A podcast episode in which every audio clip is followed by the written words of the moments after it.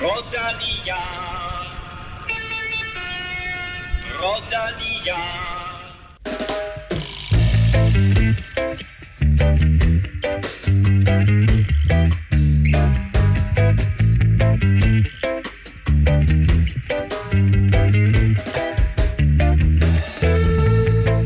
Jonas Vingegaard er nummer to i Tour de France. Det er en fuldstændig vanvittig bedrift, som han cementerede med endnu en fabelagtig enkeltstart lørdag. Tadej Pogacar vinder Tour de France, og 21. etape til Paris, ja, den køres faktisk lige nu. Vi har vinderen til dig lidt senere i udsendelsen. Og dermed velkommen til mine to faste Champs-Élysées sprinter, Kim Plesner og Stefan Djurhus. Hej det godt, drenge. Ja, Jo, tak. Ja, og hvis der var lidt forsinkelse på det, så er det, fordi vi igen øh, udkommer øh, til dig tre, øh, tre steder fra det danske sommerland.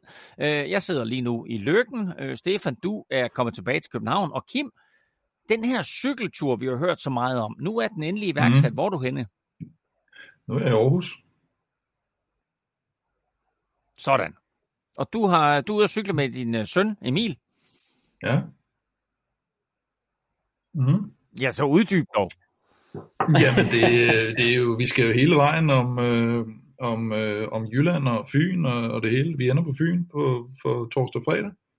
Og øh, det har været lidt varmt selvfølgelig, men nu, øh, nu er vinden gået i den rigtige retning, og, og, og vejret er, er mere behageligt, så jeg ser frem til, at vi skal køre cirka en tredjedel af, hvad vi gjorde i går øh, på de næste etaper. Så, øh, så det skal Og hvad, hvad kørte I i går?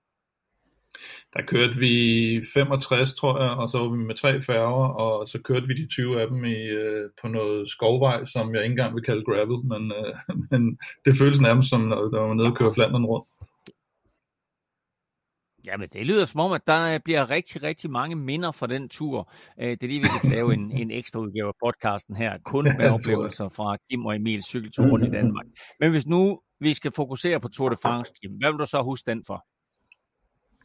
Ah, ja, så vil jeg huske den for øh, den der fuldstændig sindssyge første uge, både, både på godt og ondt, øh, med vejret og styrt, og Van der Pol og Alaphilippe og Pogacar også, øh, der laver det her, jeg ved ikke engang huske, om det var i første uge, eller om det var sådan lige inden for, inden for halvanden uge måske, øh, laver den der fantastiske etape, hvor han jo tager det meste af det forspring, han ender med at, at vinde med i Paris. Og så selvfølgelig øh, det, det aller, aller største moment for mig var helt klart, øh, da Vingegaard han lige pludselig sætter Pogacar på Mont Ventoux. Det, det var sådan en, hvor du ved, altså den, den skal man nogle år tilbage for at have den der følelse af, hvor man tænkte, okay, hvad fanden skete der lige her, ikke? Den, øh, den synes jeg, det er længe siden, man har, man har haft med en dansker i hvert fald. Det var helt klart uh, set med danske øjne uh, et af højdepunkterne. Jeg er sikker på også, at mange på uh, rundt omkring i Europa verden for en sags skyld uh, sad og uh, var lidt i chok og måske endda hæppet på Vingegaard, da han kørte fra uh, Pogacar og alle andre op ad Ventoux. Men Stefan, apropos Jonas Vingegaard, og vi kommer til at tale meget mere om ham i dag. Hvor, hvor vildt er det, at vi får en dansker på podiet? Jamen, det er jo, altså, det er jo helt vanvittigt, og, og, og vi har jo ikke set noget lignende siden øh, Bjørn Ries vandt i, i 96 faktisk. Øhm, og det cementerer bare lidt for mig, at, at vi er i den her nye guldalder, som vi har snakket lidt om tidligere, hvor at vi, vi faktisk begyndte at overgå nogle af de præstationer, vi lavede i, i 90'erne. Øhm, men jeg synes, Jonas han kom lidt snigende på os øh, i år, eller i det her Tour de France, fordi vi, vi vidste, at han var god, vi havde set niveauet tidligere, specielt sidste år i Vueltaen, øh, men vi vidste ikke, at han var Pogacar god.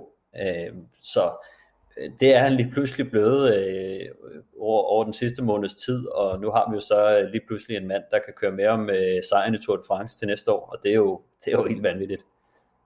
Som sagt, vi kommer til at tale meget mere Jonas Vingegaard i dag. Vi skal også uddele karakterer til de 11 danskere, der var med i Tour de France. Øh, vi skal omkring de seneste nyheder, som jo blandt andet inkluderer et farvel til en meget populær gorilla. Hvis du vil være sikker på aldrig at gå glip af et afsnit, så husk at abonnere på Velropa Podcast, hvor du nu end lytter til podcast henne. Øh, på den måde så får du altså automatisk en notifikation hver gang vi udgiver en ny episode. Og du finder os overalt, Apple Podcast, SoundCloud, Spotify og alle andre podcast-platforme. Tak til alle, der støtter på tier.dk. Vi kunne ikke gøre det her uden jeres hjælp, og derfor så trækker vi altså også lod om den næste Velocio præmiepakke blandt alle jer, der støtter senere i dag.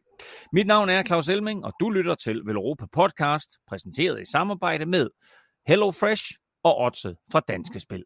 Veloropa Podcast præsenteres i samarbejde med Otse fra Danske Licensspil. Husk, at man skal være minimum 18 år og spille med omtanke. Har du brug for hjælp til spilafhængighed, så kontakt Spillemyndighedens hjælpelinje Stop Spillet eller udluk dig via Rufus. Inden vi skal tale de to sidste etaper og også skal omkring paradekørslen ind til Paris, så skal vi jo naturligvis lige vende fænomenet Jonas Vingegaard. Altså efter Danmark blev slået ud af EM, så har nationen jo for alvor fået op, øje for, øh, eller øjnene op for det her nye øh, turhåb. Øh, Stefan, du var lidt i gang før, men prøv lige at sætte et par ord på det her gennembrud. Ja, det er jo ikke nogen hemmelighed, at, at det, det, det er et kæmpe gennembrud for, for Jonas Vingegaard. Jeg synes, når man tager det i betragtning af, at, at han slet ikke var udtaget til Tour de France, øhm, og så havde vi den her sag med Tom Dumoulin, der stopper, og så, øh, så, så tog de jo så Jonas Vingegaard med, fordi han netop kørte et, han var i gang med en vanvittig sæson faktisk. Øh, han vandt en etape tidligt i, i UAE Tour øh, på flot vis. Han vandt øh, Coppi Bartali, øh, det, det, øh, det store cykelløb i, i Italien, og så øh, blev han jo toer i Baskerland rundt efter øh, Primoz Roglic. Øh, så det er ikke fordi, at han ikke foran har... Øh, ja, foran Pogacar. Han stod, øh, han stod på det han, der podie, ikke?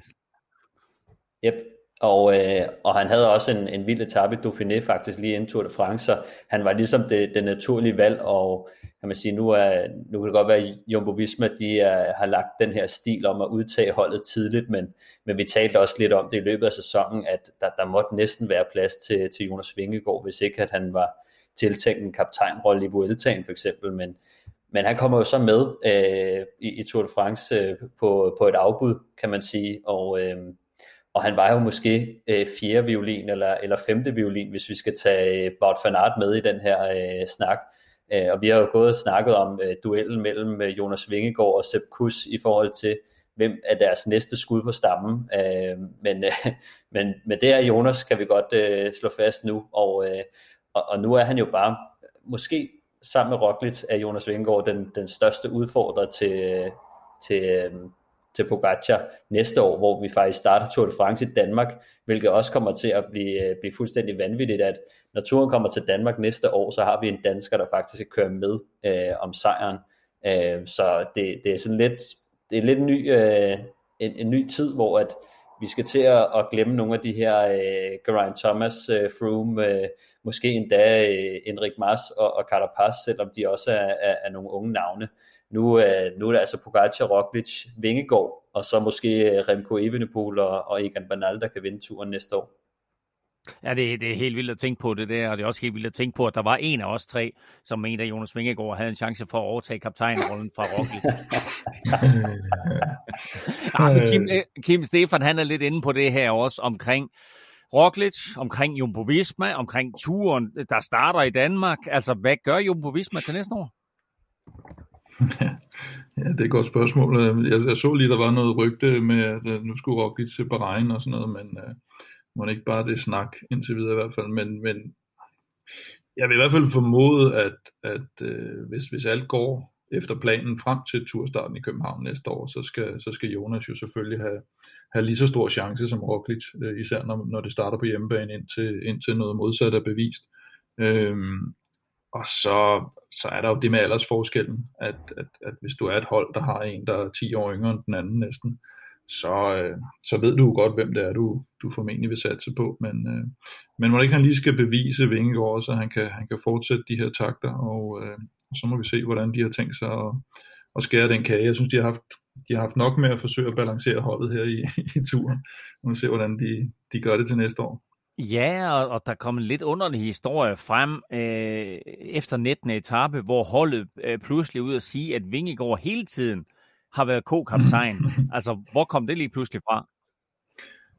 Ja, men det er jo nok noget med, at øh, nu når han øh, stod, stod igennem hele vejen, så, så skal de jo nok tække sig lidt mere og, og prøve at sige, at øh, ja, det var hele tiden meningen og så videre, men, øh, men det, det, det, det virker i hvert fald meget, meget mærkeligt. Det, med, det vil næsten også have været, altså, næsten have været chikane mod Primoz Roglic, hvis det var tilfældet.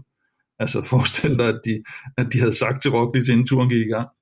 Jamen, øh, vi kører med to kaptajner her. Du blev godt nok øh, nummer to sidste år i Tour de France og blev slået på sidste etape og har vundet nærmest alt, du har stillet op i. Men vi kører lige ham her, den unge dansker, ind som sidestillet kaptajn. Det, det har de nok ikke gjort. Men, øh, men de sagde jo også et eller andet med, at øh, Roglic havde været i, i daglig kontakt med Jonas Vingegaard, efter han var udgået, og det, det vidste Jonas vist heller ikke rigtig noget om, kunne man høre på, på TV2. så, øh, så jeg tror, de har ændret lidt øh, de der historier, alt efter som, som turen er skrevet frem, ligesom med, hvem de kører for, og hvem der skal passe på hvem og sådan noget. Men det må man sige, det er jo altså, at de, øh, de fik det optimale ud af, af turen. De var kun fire mand tilbage, og de får fuldstændig samme resultat som sidste år. Tre etappesejre og en, en nummer to i klassementet. Det, det er fandme godt gået. Ja, jeg synes også, at, at, at altså, det er lidt en, en sjov historie. Jeg synes, de faktisk har sluppet lidt for godt afsted med det, øh, med, at, med at sige, at de har bakket Jonas op, fordi at selvfølgelig kan man sige, okay, de har det bakket ham lidt op, de har ikke haft så mange mænd tilbage, men, men, men ko-kaptajn og, øh, og i det hele taget, at, at de har betragtet ham som et kaptajn, synes jeg er fuldstændig vanvittigt, øh, vanvittig udtalelse, fordi at vi har mm. kunnet se ham være helt alene i løbet af, altså i løbet af den sidste uge, øh, hvor at både Sepp Kuss har taget en etape sig og fået frie tøjler, Wout van Aert har fået frie tøjler, øh, Krausweig han udgik bedst, man havde øh, allermest brug for ham nærmest, ikke? Øh, den eneste der var tilbage, det var øh, Tønissen, øh, og så kan man sige, at resten af holdet har nok også bakket ham op, men, øh, men de har bare ikke været ude på landvejen. Øh, mm. Så jeg synes, det, det, det er nok noget med, at de, de nok lige har skulle øh, lægge en dæmper på, på den satsning, de egentlig har taget, fordi de, de har haft succes med det, så men, men de har ikke været ude at sige, at uh, de lod Vingegaard sejle sin egen sø og, og håbede på det bedste, fordi det var reelt set, hvad de gjorde, men, men nu synes jeg, det er lidt sjovt, at, at Jonas Vingegaard faktisk har tangeret uh, Primoz Roglic's bedste resultat i, i turen. så, ja, det er jo ikke, så jeg ved ikke, hvordan det stiller dem næste år. Han har ikke helt øh, uh, Roglic' øh, sejrsrække i de der en uge lange etabeløb, men i Tour de France sammenhæng, der har han fuldstændig, som du siger, tangeret Primoz Roglic's bedste resultat. Um, jeg synes også, at der var efter 20. etape, det var ligesom om Jonas Vingegaard, han uh, stod og udtalte sig lidt omkring det her med, at han lige pludselig var blevet smidt ind i kaptajnrollen, og så gik det op for ham, hov, nå nej, vi har meldt noget andet ud og så reddede han så, altså ja, jeg, jeg, havde jo været, jeg var jo sådan vicekaptajn hele vejen, så det var sådan lidt, øh, det, det, var lidt mærkeligt, og, og, jeg tror også, at det er lidt sludder for en slader, men, øh, men fedt, at det er sådan, at hele verden, inklusiv Jumbo Visma, jo har fået øjnene op for, for Jonas Vingegaard, og øh, uden at det sådan, vi skal klappe os selv alt for meget på skulderen, så har vi jo fulgt Jonas øh, igennem de sidste tre år, og har jo også haft ham med to gange her i foråret i Europa Velropa podcast, så vil man høre lidt mere til Jonas Vingegaard, øh, så er det episode 141 og 147, man skal lytte til, øh, og det var altså efter store præstationer øh, her i foråret, at vi havde Jonas Vingegaard med. Vi taler mere Vingegaard lidt senere, men først, der skal vi... Kvise! Og det står jo helt lige 22-22. Kim han udlignede i sidste uge, og dermed, Stefan, så har du serveretten. Øhm, det er, jo, det er jo lidt interessant, at i, i alle mulige andre sportsgrene, der tjener øh, folk jo styrtende med penge på at vinde en golfturnering eller på at vinde en tennisturnering. I Tour de France, der får man faktisk ikke så meget som rytter for at, at vinde øh, selve turneringen. Blot 500.000 euro er der til Tadej Pogacar. Jonas Vingegaard får faktisk 200.000 euro. Øh, traditionen tro, så deler man jo så de penge med, øh, med holdkammeraterne. Hvordan Jonas han helt præcis skal dele det med øh, 8 rytter, eller 7, eller 6, eller 5, eller 4, øh, eller de tre, der nu var tilbage, da han kører ind over stregen i dag. Øh, det, det, det må vi se.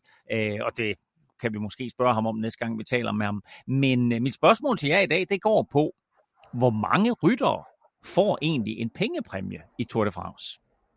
Så altså, hvor mange rytter er dem, der gennemfører Tour de France? Øh, jeg tror, vi er nede på 141 faktisk, fordi, som vi kommer tilbage til lige om lidt, Jakob Fuglsang stiller ikke til start i dag. Meget, meget mærkeligt, men det gjorde han ikke. Øh, mm. Så hvor mange af de 141, der gennemfører, gennemfører, får en pengepræmie? Jeg har mange spørgsmål allerede ja. nu. Ja. øhm, altså, det, det, er ikke, det, det, det er kun for at gennemføre. Det er ikke etappesejr undervejs. Det er ikke noget okay. for at have den gule trøje, det er, eller øh, grønne trøje. Det er, ikke, det er ikke de der Jacques Godot-priser og sådan noget.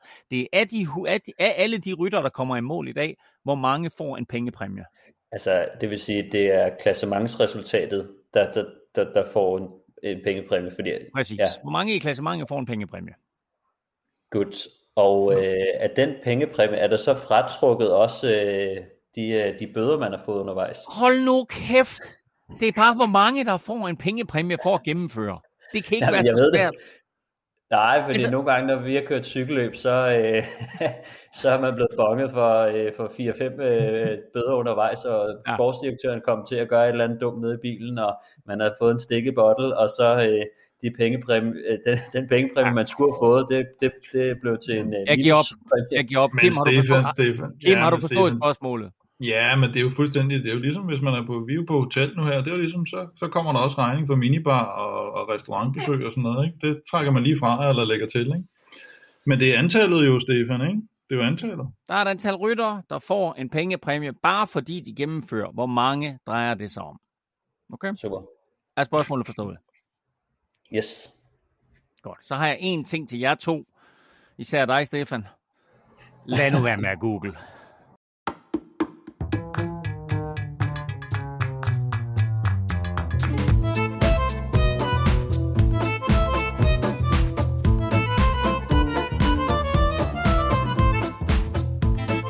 21. etape ind mod Paris er som sagt i fuld gang, og med en sejr på Champs-Élysées, der kan Mark Cavendish blive historisk igen. Kommer han først over stregen, så vil han have 35 etappesejre i Tour de France, og dermed altså overhale Eddie Merckx' tidligere rekord på 34, som de jo deler lige i øjeblikket. De to, Cavendish og Eddie Merckx, de mødtes inden 19. etape fredag, hvor Merckx han stod på startstregen i Moron og øh, hilste på Cavendish, hvor han faktisk sagde, at han håbede, at Manx Missile ville få sin sejr nummer 35. Det lykkedes dog ikke. Etappen den fik nemlig sådan en lidt besynderlig udvikling, men øh, måske også forståelig. Øh, en gruppe, stor gruppe, kom afsted, og det var blandt andet med Michael Valgren og Kasper Petersen. Ja, det var faktisk øh, i to omgange, at, øh, at der kom et udbrud af sted. Først så kørte der et, øh, et mindre udbrud, og så lige så stikker der et andet udbrud af sted, mens det første udbrud er i gang, øh, altså inden, det- inden det bliver hentet.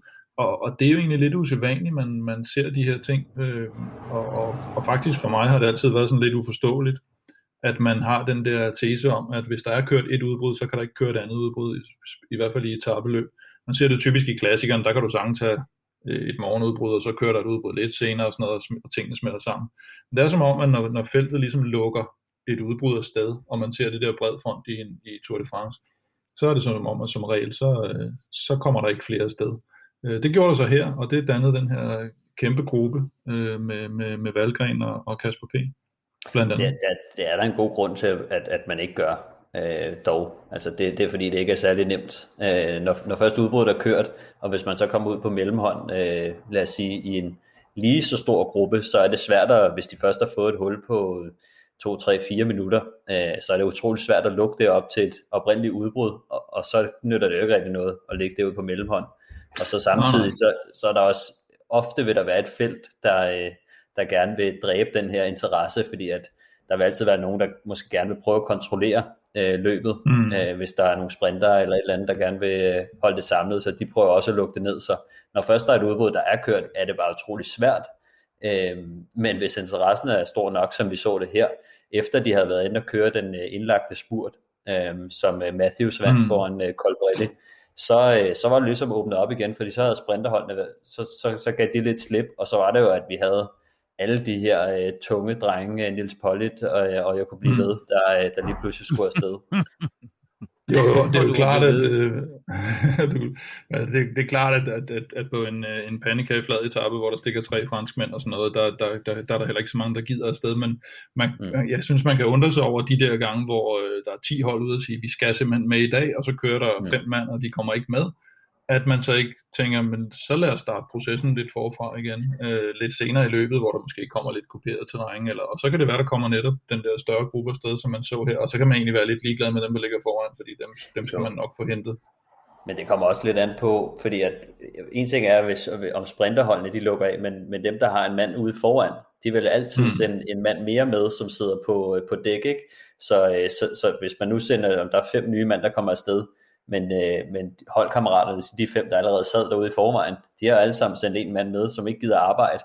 Så, så det vil altid Mm. mm. være sådan en øh, ødelæggende faktor for, for efterfølgerne, fordi at de altid vil have nogen på slæb, som, som de skal trække gratis med op til, til det oprindelige udbrud. Så det er i hvert fald sådan, man plejer at, at lukke ned for sådan nogle øh, kontraangreb. Mm. Der var øh, et, øh, et styrt i øh, et tidligt på etappen, øh, hvor blandt andet Mark Cavendish var involveret, og det var, det var det eneste, man kan sige, der ikke måtte ske for sådan en som Cavendish, for Tadej Pogacar, for Jonas Vingegaard, at de styrter på nettende etape og eventuelt må udgå. Nu udgår ingen af de her. Øh, til gengæld så er det her første store udbrud kørt afsted, og så kører to mænd afsted. Det er Kwiatkowski, og jeg kan ikke lige huske, hvem den anden er. Men der kører en 22-årig rytter, iført gult. Tom Scoins. Mm. Det var Tom, ja, Tom, Tom Scoins det var Kwiatkowski og Skoins, der kører en 22-årig rytter, iført gult, op til dem og siger, hey boys, man angriber ikke, når der er styrt, I falder lige tilbage. Altså der tager han jo lederrollen på sig på Gacha, øh, i en meget, meget ung alder, men trods alt jo selvfølgelig som indehaver den gule trøje, men det synes jeg faktisk var fedt at se. Jeg synes også, det var, en, øh, det var enormt fedt at se, øh, at der ligesom er nogen, og der skal være nogen, der tager, øh, der tager styringen i år. Der er det UAE, og jeg ved ikke, om, om UAE som sådan har en vejkaptajn. Jeg har i hvert fald lidt svært ved at, ved at spotte den vejkaptajn. Det er, det er nok på Gatia selv, men, men det er klart, det er et kæmpe statement, når den gule trøje kører op og, og siger, nu slapper jeg af. Og man kunne godt se på, på Kwiatkowski med det samme, at han peger bare op på, på Tom Skuins og siger, jamen det skulle da tumpen herop, mand. altså, så, øh, øh, så, så jeg tror bare, jeg måske havde han ikke øh, set det, eller hørt det. Øh, det er i hvert fald, så det er i hvert fald den øh, gængse undskyldning, når man laver sådan noget. Om man så har prøvet at lave en sniger, eller ikke troede, det var så slemt, det, det, det ved jeg ikke. Det betød så også, at, øh, at udbruddet der, de fik, øh, altså det udbrud, der var kørt, at de fik lidt, øh, lidt større hul til feltet, og så blev der sådan set slappet af hele vejen hjem. alle sprinterholdene, de fik sig en, en kollektiv slapper på etappen, der 19. etape. og så kommer vi til afslutningen, Kim, og der ved jeg, at du undrede dig over et par af de taktiske dispositioner. Ja, det, jeg synes, den, den ene af dem var i hvert fald lidt ærgerlig for, for Michael Valgren, fordi Kasper P. og Valgren, de, frontgruppen splitter op, og de kommer faktisk afsted i, i det, der bliver det, den afgørende gruppe. Og så Valgren har sin holdkammerat, ham her Jonas Rutsch med, og han er ikke kommet med op. Men han, øh, han synes altså, det kunne være en super god idé at køre op til Valgren-gruppen sammen med Jasper Støjven, og ligesom tage ham med op, hvorefter der går jeg tror ikke, der går to minutter, så bliver Jonas Ruth sat selv. det vil sige, så kører han en trackrytter op, så de har et, øh, et overtal op i gruppen, og så falder han selv tilbage, så Valgren alligevel sidder der alene. Så det var sådan lidt, øh, værsgo, her har I støjven, og øh, så kan I ellers klare selv. så det, det, det, virkede, det virkede en lille smule urutineret faktisk. og så er det jo, at som sagt, at Trek, de sidder også med, med, med Tøns deroppe, så de sidder både Støjven og Tøns. Og der, der synes jeg, det, det må, man, hvis man skal skyde på nogen i forhold til der, hvor Mohodic kører, som alle jo godt nok ved er farlig, så må det være dem, fordi de sidder med de to mand, at der, når det er Mohodic, der kører, så skal, så skal en af dem altså øh, forsøge at gå med, eller så skal de forsøge begge to at få det lukket lige med det samme. Øh, de andre sidder en og en og, og er totalt på limit og har også selv lige prøvet at angribe, så, så dem kan man måske ikke skyde så meget på, men, men øh, hvis du har to mand, og du ser ham hurtigt køre, øh, og har set, hvad han har gjort tidligere i karrieren og i turen, så, så, øh, så, kan man, så sidder der måske en sportsdirektør, der siger, at der, der skulle I måske have været lidt mere vågen. Altså, vi er selvfølgelig fuldt ud opmærksomme på øh, Tadej Pogacar og Primoz Roglic, vi har nævnt Mohoric flere gange som den glemte slovener, men han er altså imponerende i sig selv. Vi har set ham køre solo på bjergetappe, var det ikke i Vueltaen for i år. Vi har set ham køre solo på en kuperet etape i år, og nu her køre solo på en flad etape, hvor han øh, stikker af fra den der frontgruppe og så nærmest kører. Hvad kører han? Kører han 25 km her øh, alene, ikke? og de ser ham ikke igen. Øh, han får sin anden sejr. Han får endnu en sejr til Slovenien i den her Tour de France. Og mere væsentligt, Stefan, så får han også en sejr til Bahrain Victorious, øh, umiddelbart efter, at de har været indblandet i noget dopingmistanke. Ja, øh, man kunne se, da han kørte over stregen, at han ligesom lavede den her gestikulering, øh, at der skulle lukkes munden øh, på, på nogen. Øh, og det, det tænker jeg nok øh, har været øh, kan man sige, de kritikere, der har været ude og, og snakke om doping allerede øh, efter, efter det her. Vi skal huske på, at øh, det, det er en rensagning øh, af deres øh, hotelværelse, som selvfølgelig er en, en vild manøvre. Det skete dog også øh, sidste år med Nairo Quintana øh, og, øh, og hans øh, kolumbianersling, hvor de konfiskerede nogle, øh, nogle kosttilskud, som, som så viste sig at være lovlige. Øh, og, og dem var der også meget snak om i en periode. Den øh, har man måske så lidt glemt nu. Øh, men man tænker jo også, som vi, som vi ofte siger her, øh, hvor der er røg, er der, er der nok også øh, ild et sted. Men, øh, men han laver den her gestikulering, og jeg, og jeg synes egentlig, at det var måske ikke det, den rette begivenhed til sådan en gestikulering. Øh, den havde passet bedre, hvis man var øh, Lanterne Rouge øh, sidste mand i, i klassementet og sige, der kan I bare se, vi, vi laver ikke noget skålet. Men, men øh, om ikke andet, så synes jeg, han, han forklarede det bedre i sit uh, interview efterfølgende, øh, hvor han jo også sagde, at det, det var selvfølgelig ikke en, en rar oplevelse, og de var sgu lidt grove, dem der kom ind og, og skulle gennemrode øh, deres ting.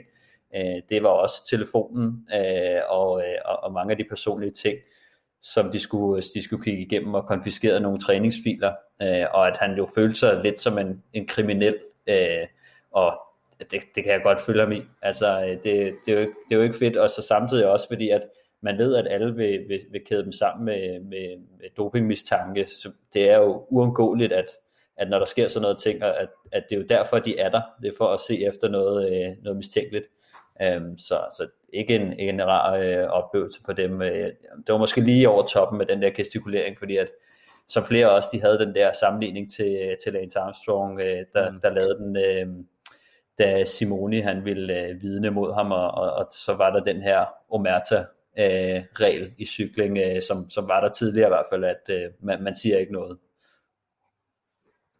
Og så øh, øh, må sige, altså, hvis vi kigger på hele Bahrain Victorious' år, så har det været vildt, og så kommer det her Marc Padun i øh, Dauphiné, som vinder to etaper, og det var måske der, hvor mistænkeliggørelsen virkelig, virkelig tog fart. Så fortsætter succesen i Tour de France, øh, og så, så kommer den her rensagning. Vi har ikke hørt resultatet af rensagningen, vi ved ikke noget, så derfor så er det jo kun øh, mistænkeliggørelse, og indtil videre, der er Bahrain Victorious ren, og Matej Mohoric har vundet to fabelagtige etaper i det her års Tour de France.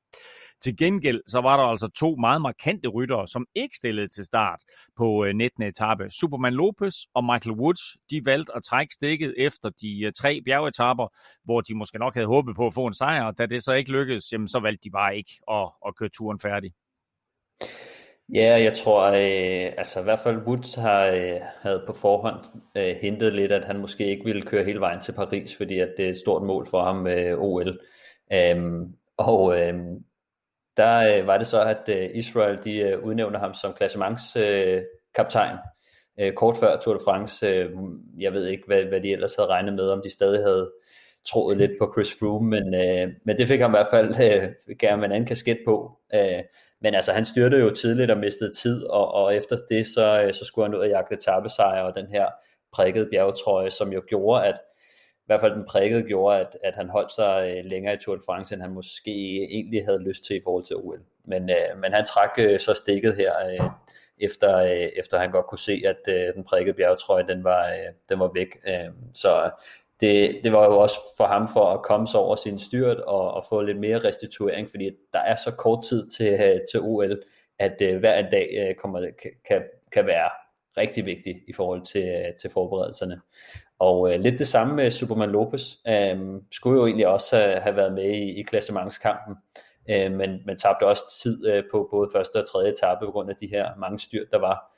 Øh, det jeg synes, der var sjovt, det var, at han egentlig ikke er udtaget til, øh, til OL, men, øh, men rygterne går jo så nu på, at, øh, at han, er, han skulle have en billet til, til OL, og det er derfor, han, han trækker sig tidligt. Så Øh, deres hold, øh, Colombias hold, øh, består egentlig af Uran, Sergio Higuita, Esteban Chavez, Quintana og Daniel Martinez.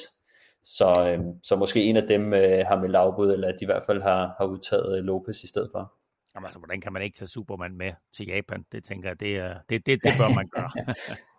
Hør, om lidt der skal vi øh, tale enkeltstart, og vi skal tale hele fire danskere i top 10, men uden mad og drikke, der dur heltene ikke.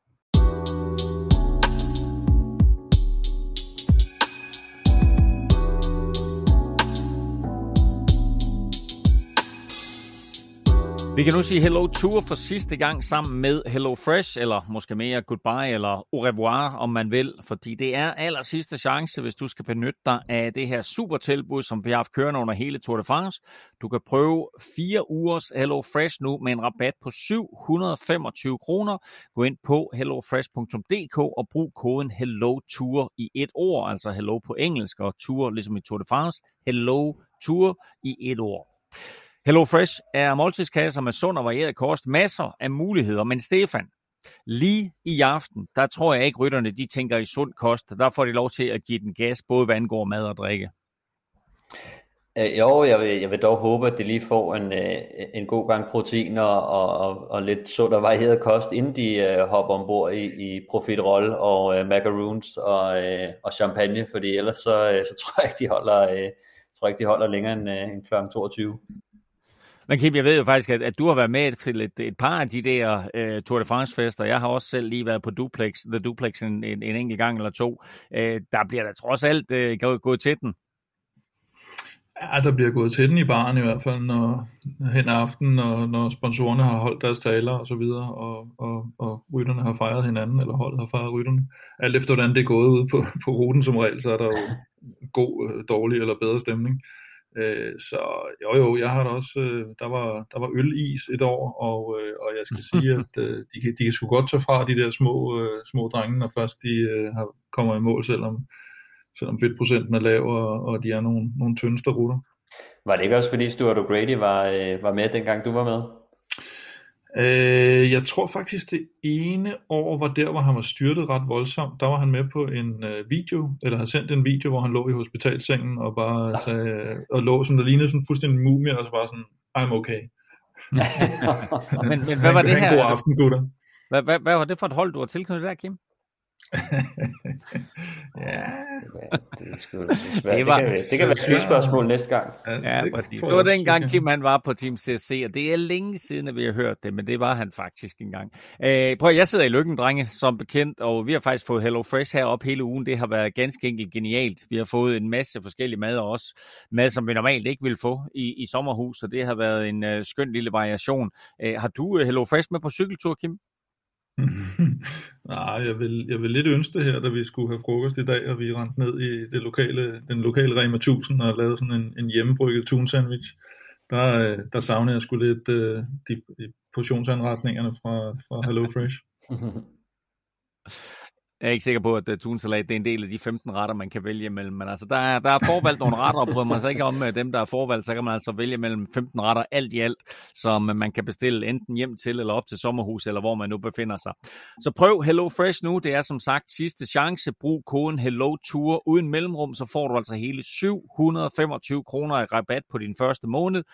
Du kan faktisk godt finde det her tilbud andre steder, men bruger du koden Hello Tour, så støtter du Velropa Podcast. Og øh, husk, så må du altså meget gerne dele koden med venner og bekendte, men sig til dem, at det skal være nu. Hvis de skal nå at benytte koden, så gå ind på hellofresh.dk og brug koden Hello Tour. Vi skal videre, og det skal vi til øh, enkeltstarten, og øh, hvis der er en, der i den grad har sagt hello til turen, så er det danske Jonas Vingegaard. Og det er altså ikke kun i lille Dannevang, at vi er imponeret over den her danske sensation, alt fra de største internationale cykelmedier til Turboss Christian Prydom, øh, hylder Tyboen for det her spektakulære gennembrud, han har leveret på den allerstørste scene på 20. etapes enkeltstart lørdag, der cementerede Jonas Vingegaard ikke blot sin samlede andenplads, men viste faktisk også, Stefan, at fundamentet er der til, at han kan kravle en tak længere op i hierarkiet i den samlede klassement. Ja, helt bestemt. Altså, jeg synes, man både kunne se, at han, da han satte øh, Pogacar under pres på Mont Ventoux, men også øh, på enkeltstarterne, øh, hvor han jo, kan man sige, var tabte ikke så meget tid på den første og slår ham på den, på den anden det, det viser jo bare, at, at Jonas Vingård har tilføjet et, et helt nyt våben til, til arsenalet nu med, med sine enkeltstartsevner. Øhm, og det er lidt overraskende, synes jeg, øhm, kan man sige, fra tidligere i hvert fald, der har han ikke været så, øh, så god på enkeltstarterne. Øh, altså han blev nummer 22 øh, til DM i, i 2019, øh, og lidt bedre blev nummer 7 på enkeltstarten i, i, i Danmark rundt i, i 19 også, men i år, der kan man bare tydeligt se, at de har arbejdet meget mere på, øh, på hans position. Øh, han kører på holdets bedste udstyr, og hans form er, øh, er helt fænomenal, så det, øh, det giver klart nogle, nogle nye perspektiver på hans karriere nu, hvor han har vist, at han faktisk også kan køre fra de fleste på enkeltstarterne og, og op, mod de, op med de bedste i hvert fald på, på enkeltstarten. Så, øh, så, så det, er, det, er en, det er en anderledes Jonas Vingård, vi har, vi har set i år der har været rigtig, rigtig mange, der har været imponeret over det her med, at han på en, en dårlig dag vejer 60 kilo, må vi hellere sige det. Han er vel mere sådan 58-59 kilos øh, type der. Hvorfor er det, Stefan, at folk de er så imponeret over, at en, en lille spinkel fyr som ham øh, kan køre så stærkt på en enkelt start? Øh, ej, jeg vil sige, jeg tror ikke, han er under 60 kilo. Øh, han har øh, trods alt stadig noget, noget kød på kroppen, selvom det ikke er, selvom det ikke er fedt. Øh, jeg vil skyde ham til de lave 60'er. Men øh, altså, det, man vil sige, for at køre stærkt, øh, så skal man køre øh, mange watt øh, på sin størrelse. Øh, og man kan sige, når det går opad, så er det, så er det watt per kilo, og når det er på flad vej, så er det øh, watt per frontareal, eller det her CDA øh, vindmodstand, man, man snakker om. Og øh, det betyder bare, at øh, altså det er som oftest lidt lettere for store rytter, og, og fordi de har mere power øh, og kan pakke sig, og dem der kan pakke sig godt ned, men men altså, man, vi har set tidligere, vi ved sådan nogle typer som Castro Viejo, øh, Kwiatkowski har også nogle gange kørt godt, eller Philippe har kørt godt. Øh, det er bare en lille smule sværere, øh, fordi at man skal være det bedre til at, til at pakke sig sammen øh, som, som lille enkeltstartsrytter. Øh, men men vi, vi har set før, at man kan det også, vi kender det fra, fra, den der, fra, fra hvad hedder Martin Toft herhjemme, som jo også vejer i, i, i midt øh, 60'erne, øh, som har været Danmarksmester flere gange i, i træk. Øh, det, det kræver bare, at man arbejder meget på sin position øh, og kører på det rigtige setup, så, øh, så kan man altså godt, hvis man, hvis man kører mange watt. Og Vingegaard gjorde det altså helt uden, at der blev hentet jul i Andorra og ændret på alt muligt. Øh, det her det var bare endnu en flot enkeltstart af Vingegaard. Men det var også en flot enkeltstart af Danmark som nation. Altså Askren, Mikkel Bjerg, Magnus Kort og selvfølgelig Vingegaard, alle i top 10. Vi har en dag, vi ender både to og tre i den her øh, enkeltstart. Det er altså en vanvittig hurtig generation af danskere, vi har lige nu, Kim. Ja, det, det kan jo blive endnu vildere, når vi kommer til København i næste år, hvor øh, altså Mads P. og Søren Krav er, som, er jo normalt også nogle af de, de allerbedste enkeltstartsrytter, vi har, og de, de har slet ikke været inde i billedet her. Øh, så kan man lægge dem oven i de fire andre, ikke? Så, så kan vi nærmest få seks mand i top 10 næste år i, i København. Men øh, det, det bliver interessant, fordi det kunne være vanvittigt sjovt, hvis der var en dansker, der havde den gule trøje i, i Tour de France i Danmark næste år. Og altså får, får vi ikke en, en vinder på enkeltstarten der øh, med dansk nationalitet, så er der altså to vindblæste etaper, hvor vi måske kan håbe på, at, at vi får en dansker i gult. Øh, men det er klart, at, at der er selvfølgelig stor forhåbning om, at enkeltstarten der i, i Danmark til næste år øh, ender med en, en sejr til en dansker, og hvem ved, måske bliver det Vingegaard, måske bliver det Kasper Askren eller, eller en helt tredje hurtigst af alle var Wout van Aert. Han, øh, øh, altså som den eneste, der besejrede han alle de der danskere. Øh, men jeg synes jo faktisk, at hvis vi kigger på den seneste uge, så beviser han jo også, at han er måske verdens bedste all-round-rytter. Han vinder Mont Ventoux-etappen. Han bliver nummer to i en masse spurt. Husk på, vi har stadigvæk 21. etape undervejs nu her, altså hvem ved, måske vinder han på Champs-Élysées i dag, det ved vi om en, en times tid eller to. Øh, og så vinder han enkeltstarten på 20. etape. Altså Kim, øh, alt andet lige, så er det her jo en vanvittig flot Tour de France af ham. Jamen, han er, jo, han er jo nok den mest vanvittige af de her mange vanvittige typer, vi, vi ser i de her år. Øh, Pogacar, Vingegaard, Van der Poel, eller Philippe. Askren er jo også lidt en vanvittig type nogle gange, specielt når man ser ham i, i forårsklassikeren. Men, men, men Van Aert, han, han slår dem i hvert fald i, i alsidighed, og, og jeg kan ikke lade være med at, at sidde og tænke på den der, om han, om på et eller andet tidspunkt i karrieren skal, skal køre, køre klassement i en Grand Tour for alvor, fordi jeg tror, jeg tror sgu godt, han kan, han går måske ikke i turen, måske i Giroen eller Vuelta. Jeg ved ikke om, øh, Stefan, om, om Pogacar, han tog den med ro her. Du nævnte det lidt tidligere, at, øh, at, at Vingegaard besejrede ham i, i, i den her enkeltstart, tabte ham i den første enkeltstart, besejrede ham i den anden enkeltstart.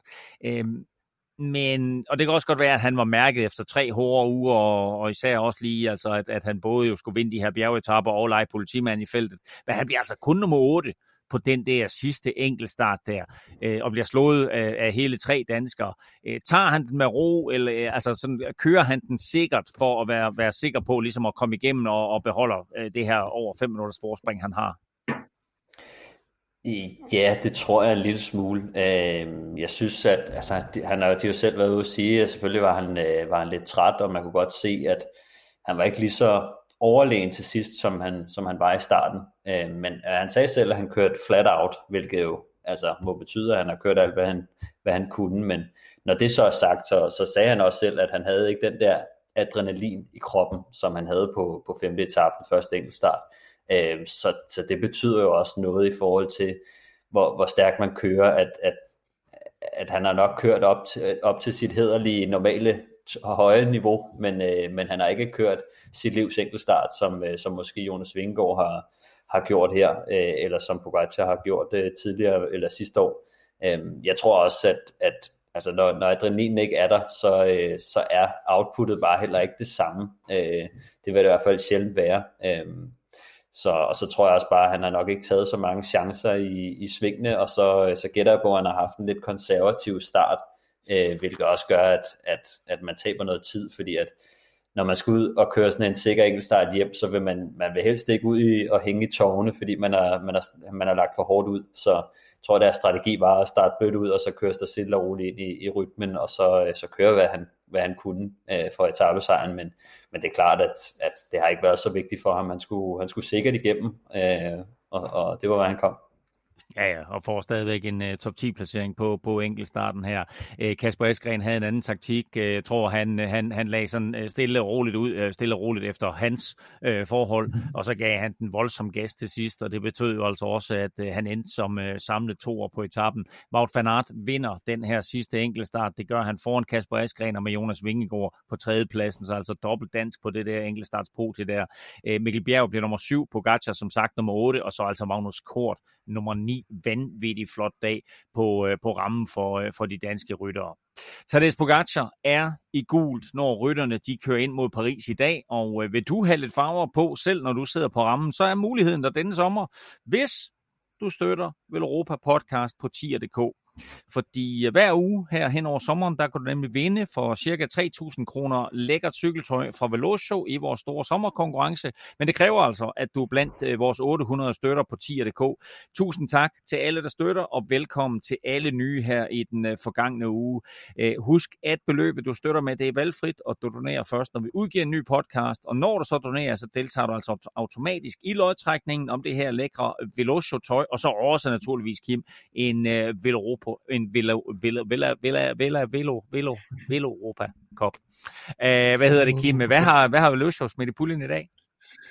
Jamen, de har smidt en, uh, en vest, der hedder sådan en, en Recon vest, og en Model tee, ikke en model tee, men Model, som er sådan et, et, et tekstil, som uh, den er lavet af. Altså, man ja. får simpelthen en Ford, eller hvad? Sådan en Model T, en gammel gammel Ford ja, lige præcis. Øh, jeg tror, jeg tror den, den, den, allerførste, den allerførste bil Ford øh, lavede øh, i, der, i starten af 1900-tallet vel sagtens, det var jo en Model T. Men øh, man får en sådan re- Recon Vest, og så en model, staves det vist, Model T. Øh, og, mm. hvad, og du siger, Kim, at du har kørt i det? Jamen, jeg har, øh, jeg har det haft det på her på vores tur. Jamen, det var, I var jo inde på, at uh, Beep Shorts, de var gode. Og det må man skulle sige. Jeg har jo mildest talt ikke, nærmest ikke kørt noget som helst i hele i år, og så kørte jeg 65 km i går, og har ikke engang ondt i røven. Det, det synes jeg er ret imponerende. Nu siger du i år. ja, det er rigtigt. Nå, prøv at høre, det er en helt anden sag. Hvis du vil deltage i øh, konkurrencen her, så skal du altså øh, gå ind på tier.dk og tilmelde dig. Du finder link både på belropa.dk og øh, tier.dk, og må altså anbefale, at, at du gør det nu, fordi så kan du altså nå at være med her. Vores konkurrence fortsætter altså efter Tour de France, så der er stadigvæk mulighed for at vinde lækre ting fra Velocio, og ikke mindst jo også en Velropa Cup. Stefan, vi skal have fundet vinderen i den her uge. Hvem er det? Jamen, vinderen det er en, der hedder Habe. H-A-P-E. Hanne Petersen. Hanne, det kunne jo snilt være. Det kunne det godt være. Eller Harold. Hvad for noget? Harold? Harold. Harold, Harold ja. Petersen. Uh, anyway, Habe, uh, kæmpe stort tillykke med din præmie. Tusind tak, fordi du støtter. Det er vi umanerligt glade for. Uh, husk, at vi for alle lodtrækninger gør det på den måde, at for hver femmer man donerer, der får man et lod i puljen, så jo større beløb, jo flere lodder, og dermed altså større chance for at vinde. Uh, Habe har støttet, og det har altså udløst en præmie. Øh, tusind tak for det, Habe. Mange tak til dig, og mange tak, til, øh, mange tak øh, for støtten til alle jer, der løbende har hjulpet os på øh, tier.dk. Go, gorilla, rock You are the champion for us to you. Go, gorilla, you are strong. And in the end you'll be the skal lige omkring de seneste nyheder fra cyklingens verden, og øh, undrer du dig over, hvad det her klip det var, jamen så er det fordi, vi lægger ud med et meget kar- mar- markant karrierestop. Gorillaen, bedre kendt som Andre André Greibel, har nemlig valgt at sige auf Wiedersehen, Kim. Ja, det er hans seneste turetappe. Den seneste turetappe, han vandt, det var i 2016, og det her stykke lækre musik, det blev lavet i forbindelse med turen 2017, så øh, der kan man jo overveje lidt, hvad det var, der gik galt der mellem, mellem de to sæsoner øhm, men 11 etapper i turen, 7 i Giroen, 4 i Vueltaen. Det må siges at være godkendt for en, øh, en sprinter. En af, af sin generations øh, absolut største. Øh, på de senere år her så man ham jo lidt med fremme i nogle sådan lidt, lidt halvhjertede udbrud måske i, i nogle brostensklassikere og semiklassikere, øh, hvor han vil forsøge sig lidt på at måske at lægge stilen lidt om, efter han har mistet sin topfart, men, men det, det kommer aldrig rigtigt til at slå igennem, den, øh, den karrieredrejning der. Han blev øh, betegnet på et tidspunkt som en del af den nye store tyske generation, som også indeholdt Tony Martin og Marcel Kittel. Uh, André Greibel har flere sejre end de to til sammen. 158 sejre kom han op på i karrieren, André Greibel. Ved i øvrigt, hvor han vandt sin første sejr? Danmark rundt. Tyskland. Lille, min, lille minikvist. Nej, det gjorde han faktisk i Post Danmark rundt. Så der nappede han sin første sejr i 2007 eller 8 eller noget i den retning. Så, øh, så der så vi ham altså først, André Greibel. Nu har han altså øh, valgt, at efter sæsonen her, så lægger han øh, hjelmen på hylden, så det er et farvel til øh, gorillaen i feltet. En mand, vi har savnet øh, i årets Tour de France, som heller ikke selv er tilfreds med ikke at være med i Frankrig, det er Boras Pascal Ackermann. Han har så i den seneste uge sendt et øh, signal med en vognstang, Kim, til sit hold om, at det var en fejl. Det, det må man sige, og det, det var vi i hvert fald en på podcasten, der godt vidste, og, og en, der, der nærmest vil nægte at acceptere. Men øh, Settimana Ciclistica Italiana har faktisk været kørt her under, under Tour de France, og der nappede han altså tre tre etaper i, i løbet, og, øh, og Diego Lisi vandt det, det sammenlagt foran Sepp van Marke. Sluttede, sluttede i dag i løbet. Det er, det er nogle gode navne, du nævner der. Øh, dem kunne vi da godt have, have, have set i Tour de France, men altså især Pascal Ackermann havde været, havde været sjov at være med, have haft med i et, et ja. Tour de France, som i den grad jo har mistet den ene sprinter efter den anden, og havde nok også givet lidt, lidt kamp til stregen i dag for, øh, for Mark Cavendish. Rigtig, rigtig spændende at se, hvordan den her 21. etape ender. Øh, der er til gengæld igen ballade hos øh, Søren Kravs mandskab, altså det vi tidligere har kendt som Sunweb. Øh, nu vil en meget talentfuld nordmand angiveligt væk fra holdet. Bare den næste i rækken af mange. Ja, Andreas Lignesund, som er et, øh, et kæmpe norsk talent, øh, er ifølge et hollandsk medie også øh, lidt utilfreds med den her ledelsestil. Det, som jeg kunne læse mig til, så var det mere sådan noget øh, manglende hvad skal man sige, opfyldelse af de, de ting, de lover. Faktisk lidt ligesom Ackermann hos, hos Bore, der var blevet lovet en plads i Tour de France. Men at, øh, at holdet ligesom ikke lo, øh, holder, hvad de lover, hvor, øh, hvor de tidligere har været utilfredse med, med den der topstyring fra, fra ledelsens side, at, at de simpelthen skal bestemme det hele. Så det er efterhånden, lige fra Søren Krav der, efter var det Paris-Nice, og så frem til nu har der jo, har der jo været en, en, en del rygter om nogen, der, der gerne vil væk, ikke? og vi havde Hirschi, der, der tog væk sidste år, og, og tidligere har det jo været netop Kittel, Dumoulin og, og jeg ved ikke hvad. Så, øh, så det, det ligner en tendens, må man sige. Nu, øh, nu må vi se, hvad der sker. Som sagt, altså, der var også lidt, øh, lidt, lidt, lidt røg omkring Søren Krav, som han som dog øh, har øh, brændslukket siden. Øh, til gengæld så må vi sige, at øh, Patrick Lefebvre, øh, Quicksteps boss, der han på en eller anden måde altid får, øh, får lukket utilfredse rytter øh, til sig, øh, og i mange tilfælde jo også får gjort dem ganske succesfulde. Øh, han har en klumme i, det her, i den her hollandske avis, Het Newsblad, og der skriver han i den her uge, at Kevin Cavendish's comeback og ikke mindst succeshistorie jo spreder inspiration blandt øh, mange af de andre ryttere, som er kommet lidt op i årene. Hvem ved, måske ser vi André Greibel der øh, til næste år i en eller anden form for, for, for comeback. Men øh, angiveligt, så har både Dan Martin og Elia Viviani øh, henvendt sig for at komme tilbage ind i folden. De har jo begge to tidligere kørt for Quickstep. Øh, men et andet interessant navn, som Lefebvre han nævner, øh, det er Fuglsang. Han siger, øh, Fuglsang trækker også i min, arm, øh, i min arm, eller det skriver han i den her klumme her. Stefan, øh, kunne det være et interessant træk for, for både fuglen og for det König? Eller undskyld mig, de hedder så Quickstep Alpha Vinyl fremover. Øhm, ja, altså jeg, jeg tror, jeg vil synes, det kunne være rigtig sjovt at se uh, Fuglsang i, i Quickstep-uniform, selvom at han jo så kommer til at, at sidde med, med rytter som, som Alaphilippe selvfølgelig. Uh, men, men det kunne være et interessant øh, match. Nu hvor vi, vi har set Alaphilippe Fuglsang duellerne øh, tidligere. Øhm, så er spørgsmålet om han skal, altså de, vi ved jo at Quickstep de kører øh, for det meste øh, en dags løb, øh, eller det der, de gør sig mest i. Øhm, det kunne være sjovt at se øh, Fuglsang øh, træde ind i, på deres øh, hold i, i sådan noget som Liège Bastogne Liège, hvor de måske har været sådan lidt, øh, lidt presset øh, på, de, på de kuperede øh, øh, klassikere, men øh, altså, så er spørgsmålet jo næste, om, om, om de vil betale, hvad det koster.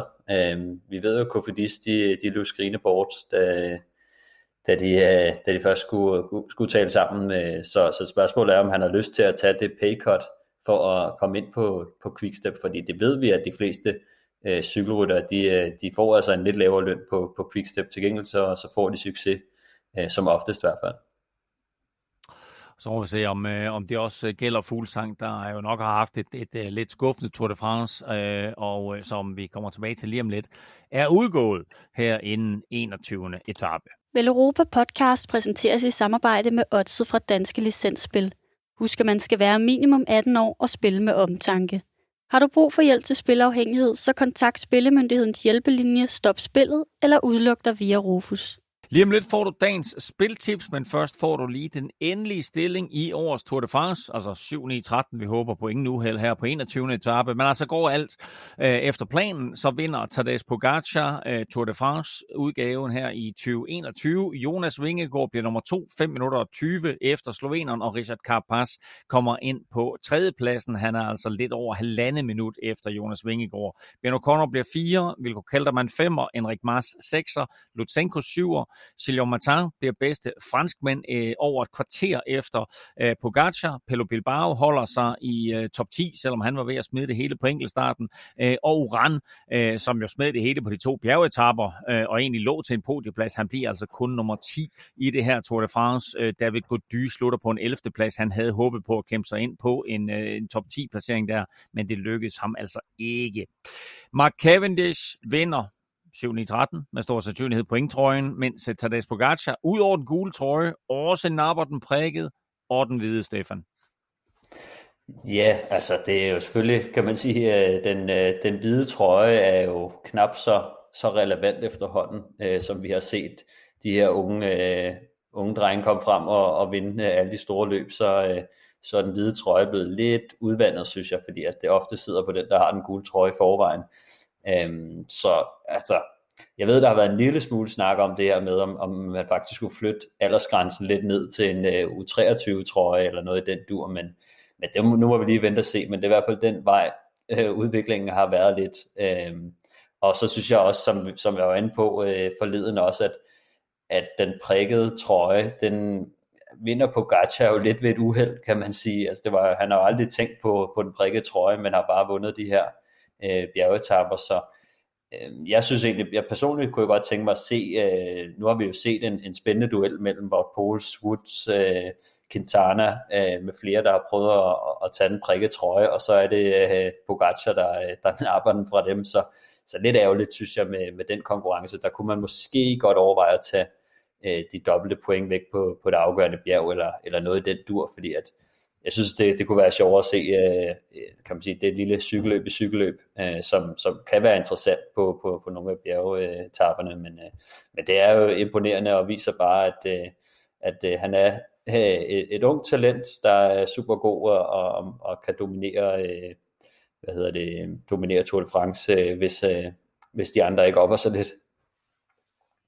Ja, altså, og, og du har fuldstændig ret i, i alle pointerne, fordi det der med, at han vinder de der to øh, bjergetapper, og så øh, får han den prikkede trøje, det er sådan lidt misvisende, hvis man kigger på de 21 etapper, fordi netop, at der var den her kamp, fordi netop, at der var nogle ryttere, som virkelig kæmpede om at få den her trøje, og så mm. napper Pogacar den, som du siger, øh, lidt tilfældigt.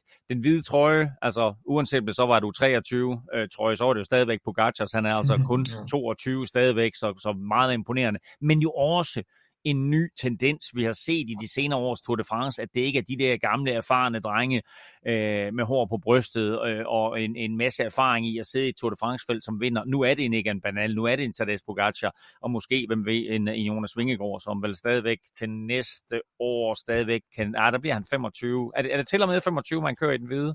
Eller under 25? Jeg tror faktisk ikke, man er, det år man bliver 25, tror jeg faktisk ikke, man er med i, i konkurrencen. Så, øh, men øh, jo, det, det er det. Ja. Jonas Vingegaard 24, bliver 25 til december, så jo, det, det, okay. det stemmer. Okay. Øhm, holdkonkurrencen blev ikke vundet af Movistar, men dermed af Bahrain Victorious, og Kim, de har altså haft en ret vild tur. Ja, de satte sig lidt hurtigt på, på holdkonkurrencen, da, da Jack Hague, deres klassementstur ud, udgik, så, øh, så var det faktisk lidt en naturlig modsætning selvfølgelig med etaper, øh, og så også øh, den grønne trøje lidt satte de på Colbrelli, men ellers så har de jo det her dybe hold med Mohoric, Turns, Bilbao, Pols, der, der, der nærmest ligger til at køre efter holdkonkurrencen. Og øh, altså, øh, de får jo øh, flere etappesejre. Turns tager en vanvittig smuk øh, e-, etappesejr. Solo Mohoric øh, gange to. Øh, Colbrelli viser igen kvaliteter opad også, øh, som vi også så i, øh, i Milano Sanremo. Så en, en virkelig, virkelig flot tur af dem, men altså igen sat lidt i skyggen af, af den her dopingundersøgelse, de har været udsat for. Sidst, men øh, ja, også lidt mindst, øh, der, øh, der, der blev øh, det ikke overraskende en franskmand, som blev kåret til den mest angrebsivrige. Ja, ah, det er, det er faktisk kun, nu tjekkede jeg lige øh, statistiklisten, det er kun hver anden år cirka, der bliver, det, det er en franskmand, der bliver kåret som øh, den her super kombativ. Øh, sidste år var det jo Mark Hirschi, og øh, den eneste dansker er jo stadigvæk øh, Chris Anker i 2012, der har fået den her pris. Ah, men jeg kan huske, øh, hvad var det, det år der, hvor øh, Thomas de Gent, han havde været udbrud mere eller mindre ja. fra start til mål, øh, og han ikke blev kåret. Der, der kom der altså sådan lidt ryster om, at øh, nu måtte, og hvem var det, hvad var det, var Bambagil, der vandt øh, hvad hedder det, øh, mest angrebsivrige øh, det år der. Og ja, han havde også været i mange udbrud, men altså Thomas de Gent blev i den grad snydt på det tidspunkt der, så det er nok derfor, vi joker lidt med, at det, det er altid en fransk mand, der vinder. Hvis vi kigger tilbage på de sidste 21 dage, øh, Stefan, hvad har så været den største overraskelse for dig? Øhm, ja, så vil sige, i starten, der var det jo nok Mark Cavendish, at, øh, at han kunne øh, vinde tapper i, i Tour de France lige pludselig igen. Det synes jeg var en... Og det havde du da hørt i Velropa podcast, altså. Jeg havde da fortalt dig det. Claus' cool. Jo, altså, jeg vil sige, da, da du spurgte inden, om man ville tangere eller slå rekorden, der, der tvivlede jeg stærkt på det, men, men altså, jeg vil sige, sol, mål og stjerner stod lige pludselig rigtigt, ikke? Og, og, og nogle sprinter udgik, og, øh, og de havde tur i den, så øh, det synes jeg var, det har været vildt overraskende, at han kunne dominere på samme måde, som han gjorde i gamle dage. Øh, så, så det, det har været mega flot. I den, i den senere halvdel af, af turen, synes jeg, at øh, der er det Jonas Vingegaard, som, øh, som udfordrer øh, Pogacar. Jeg ved godt, at Pogacar har haft et, et solidt forspring øh, hele vejen igennem, men, øh, men at Jonas Vingegaard har kørt sig ind som øh, den største udfordrer til, til Tadej Pogacar, det synes jeg er vildt overraskende, og, øh, og, og så er han jo dansker, som jo gør det, det sjovere at, at tale om. Ja, bestemt, og det, det stopper ikke her. Øh, vi er jo langt fra det eneste danske medie, som, øh, som har fået øjnene op for, for Jonas Vingegaard. Vi gjorde det måske lidt tidligere end så mange andre, men, øh, men dejligt, at, at der nu er kommet lidt hype omkring dansk cykling, og ikke mindst Tour de France, og muligheden for den danske at vinde Tour de France på et tidspunkt i den nærmeste fremtid. Kim, hvad var den største oplevelse for dig i turen? Ja, men det var lidt, som jeg sagde i starten, det der Vang Hook fra, fra Vingegaard, fordi det var, jeg synes også Cavendish var overraskende, men, men det der, det var sådan lidt, hvor man fik øh, den der klaphat fornemmelse, og øh, ja, nærmest EM, EM-feber bare på, på, på, øh, på et cykelbjerg, så, øh, så Vang etappen det synes jeg var øh, også, også etappen i sig selv, kan man sige. Og hvis vi så kigger på den uh, største enkeltmandspræstation i turen, Stefan, hvem vil du så udpege der? Um, altså, jeg synes, det øh, uh, vil næsten være for kedeligt at sige Pogacar, selvom jeg egentlig måske nok synes, at, uh, at han har leveret en, uh, en, en vild præstation igen i år.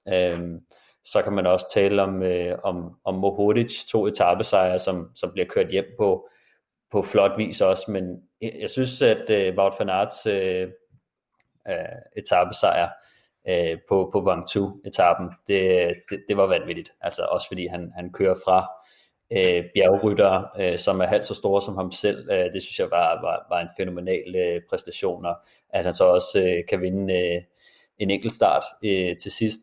Øh, og så må vi se, altså han er også blevet nummer to på en, en sprintetappe, så, så som Kim også har sagt, den der alsidighed, vi ser fra ham, at han kan vinde, øh, eller i hvert fald være tæt på at vinde spurterne, øh, og han kan vinde enkeltstarterne, han kan vinde bjergetapper, det er, det er sådan lidt øh, kanibalen-agtigt. Og så skal vi naturligvis også tale om den største skuffelse, Kim. Hvad, øh, og I, I, får, I, I får et bud hver. Hvad, hvad har været den største skuffelse for jer i, i årets tur? Ah, jeg vil nok sige, Ineos er nok den største skuffelse. Ikke? De kom jo med 3-4 klassementskaptajner og, øh, og faldt, faldt relativt meget igennem, og ender med kun at få en tredjeplads og, og ingen etappesejr. Jeg vil nok sige, at vi ikke får den der danske etappesejr, som vi, øh, som vi har snakket om. Det, det synes jeg er en, er en skuffelse. Øh, jeg ved godt, der er mange, øh, der er mange gode undskyldninger for det, øh, men, men øh, altså vi, da vi snakker om det inden Tour de France, øh, og bookmakerne de gav et boostet odds på, på 1,35 igen. det sagde også lidt om, øh, om forventningerne, vi havde til, til danskerne i år. Øh, så øh, det er selvfølgelig ærgerligt. Jeg synes, nu har vi fået Vingegaard på, på en anden plads, hvilket også er, er helt vanvittigt, men at der ikke var nogen, øh, der kunne tage øh, nogle af de mange øh, udbrudsetapper, der var, det, det var en lille smule øh, ærgerlig over. Turen den er øh, næsten slut. Vi har faktisk et par, hænge, øh, et par hængepartier netop hvad angår øh, danske sejre. Vi har nemlig ikke fået nogen endnu, øh, og jeg har regnet lidt på det. Øh, og hvis Mørkøv eller Mads P. de vinder på Champs-Élysées i dag, øh, eller en anden dansker for en sags skyld, så har I faktisk tjent 325 kroner gennem hele turen, hvis man havde sat 100 kroner på alle jeres spiltip. Øh, kommer Mads P. i top 3 i dag, øh, som er et spiltip vi har hængende derude, øh, så går det fuldstændig lige op, eller man har tjent 20 kroner, men det er sådan lidt lige meget det store billede. Men kommer Mads P. ikke i top 3, så har I altså formøblet 310 kroner i de sidste tre uger. Hvad har jeg at sige til jeres forsvar? Nej, men øh, jeg, har jo, jeg har jo regnet lidt på, på Plæstners podie, og den går jo faktisk lige op uden Mads P. i top 3, så, øh, så jeg er egentlig meget godt tilfreds. Øh, jeg fik desværre byttet om på, på Valgren og Kort på syvende etape, det kostede lige sådan en, en 8,8, ikke? Øh, og så synes jeg også, at det er jo, det er jo, det er jo dig, Claus, øh, der, der, der presser mig lidt med sådan noget klaphat noget. Tre af de fire, jeg misser, det er sådan noget optimistisk dansker Tour de France. Men øh, det, det skal jeg nok lægge fra mig. Altså, du skal, ikke, du skal ikke give mig skylden for at presse dig til noget optimistisk dansker halløj. Den hænger på jer to. Ikke? Altså, jeg siger, jeg siger Carapaz vinder turen. Jeg siger Mark Cavendish vinder på Champs-Élysées. Altså, det går hjem det hele. Næsten. og du kunne blive ved. Nå, skal vi ikke uh, krydse fingre for øh, Mads P. her lige om lidt? Uh, rytterne, de er ude på sådan tredje, tredje sidste omgang, tror jeg det er, i Paris. Men uh, inden du får resultatet af etappen, så lad os lige kigge en lille uge frem, for der begynder OL. Og vi skal have de første spiltips på banen uh, til de her jo tilskuerløse lege i Tokyo. Uh, Stefan, vi skal uh, vi åbner med, med din specialitet, nemlig kvindecykling. Hvad er vel Europas vinder? Øhm, jamen, jeg, jeg vil gerne, øh, nu som du selv har sagt, øh, det er gået sådan øh, middelmodigt med, med spiltips i, i løbet af Tour de France her, så, så jeg vil gerne have en sikker til, til Velropas vinder den her gang. Og øh, den mest sikre, jeg kunne, kunne finde på, det var kvindernes enkeltstart. Øh, og øh, Chloe Dygert, jeg ved ikke om I kan huske hende, men øh, hun, øh, hun har vundet øh, VM for i år, og øh, hun, øh, hun var tæt på at vinde sidste år, men så styrter hun ud over den her, øh, hvad hedder det, øh, hvad hedder det, autoværn, øh, mm. hvor hun faktisk skærer øh, en dyb flænge oh, ja, det er øh, lige over sit knæ. Øh, og, øh, og hun er det her amerikanske øh, stortalent, som nærmest ikke kører nogen cykelløb. Øh, hun, hun, hun kører kun lidt rundt over i USA øh, og kører banen. Men, øh, men jeg tror, hun kan vinde øh, enkeltstarten i år. Øh, og jeg ved, det, det har været et stort mål for hende, øh, siden hun, øh, hvad hedder det, siden hun øh, styrtede sidste år, så har hun gjort alt, hvad hun kunne øh, for, at, for at komme tilbage. Ja, det var meget, vold, meget voldsomt styrt der, hvor hun, blev, hvor hun blev skåret op jo nærmest på, på det der autoværn der. Øh, vi skal have et odds på banen, Stefan. Chloe Dijkert vinder OL enkeltstarten. 1,55 får man den til. Og øh, det, øh, jeg havde håbet på højere, men øh, jeg tror bare, at bookmakerne de, øh, de er enige, og øh, jeg, jeg tror, at øh, hun godt kan. Det, der er udfordringen, det er, at den er, den er lidt mere øh, udfordrende i år, end øh, det er ikke sådan en flad øh, enkeltstart. Der er øh, en del, øh, der er nogle bjerge på og sådan noget, men, øh, men jeg tror, hun har, øh, tror, hun har styrken til at, til at tage den. Sådan. Vi skal, øh, du får lov til at fortsætte, Stefan. Vi skal have gang i øh, Stefans staldtip.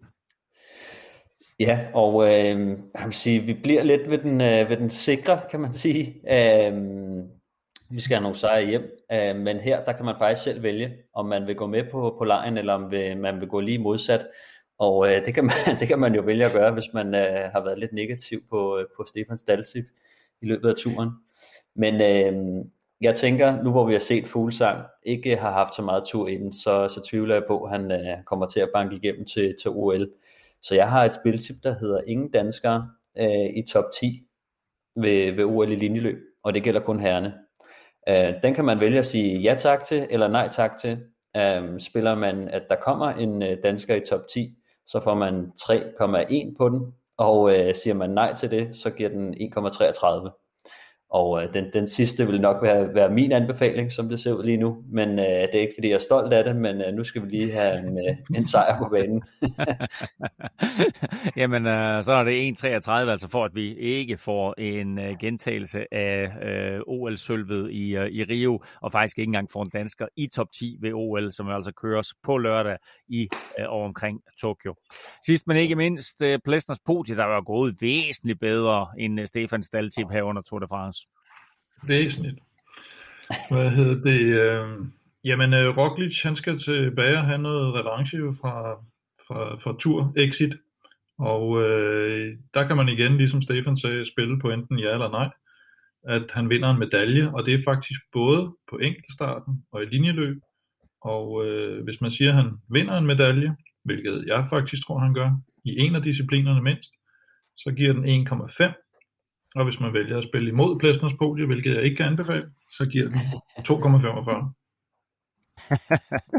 Sådan. Jamen, øh, vi, øh, vi håber øh, for Primus Roglic, at øh, han er tilbage øh, ved fuld vi gør øh, til OL her. Han stiller altså op til OL. Det gør øh, Tadej Pogacar ikke, og det gør Jonas Vingegaard heller ikke. Det kommer vi til at tale meget mere om i vores OL-optagtudsendelse, som kommer på øh, torsdag.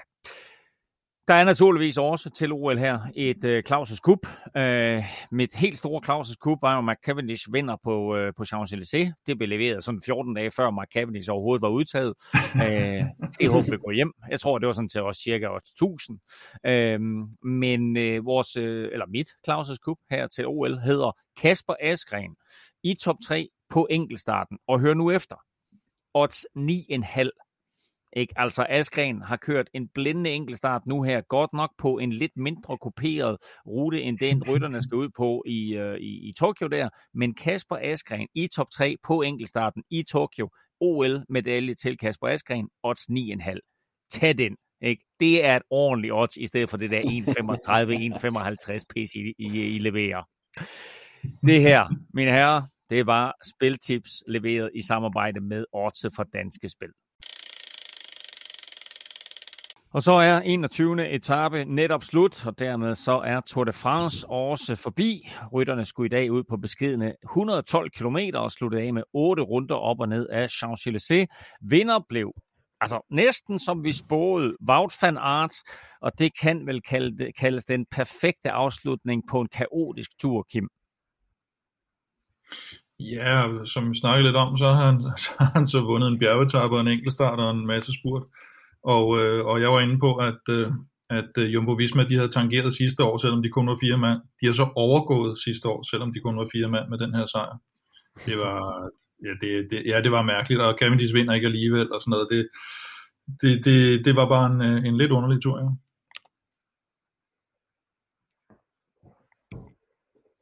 Og selvom vi jo øh, betragter Primoz Roglic som en af verdens bedste cykelryttere, og jo som en, en klar favorit øh, til at blande sig i, i stridet om den gule trøje i år, så har det jo været sådan lidt held i uheld for Jumbo Visma, at han udgik. Ja, de har jo altså, de har jo næsten øh, klaret det bedre, kan man sige, ikke? Og der, der skal gøres nogle tanker på det hold lige pludselig. Og øh, skal de til at lave generationsskifte, øh, eller hvad fanden skal de gøre? Ikke? Eller skal de lave det her totalcykling, som de har talt om? Øh, det, bliver, det bliver meget, meget spændende at følge dem det næste halve til hele års tid. Stefan, vi havde jo egentlig øh, regnet med, at øh, Cavendish han ville nappe sejr nummer 35, men øh, sådan gik det ikke. Hvad skete der helt præcis for, for Quickstep og Mørkø og Cavendish der på, øh, på spurten, eller sprinten?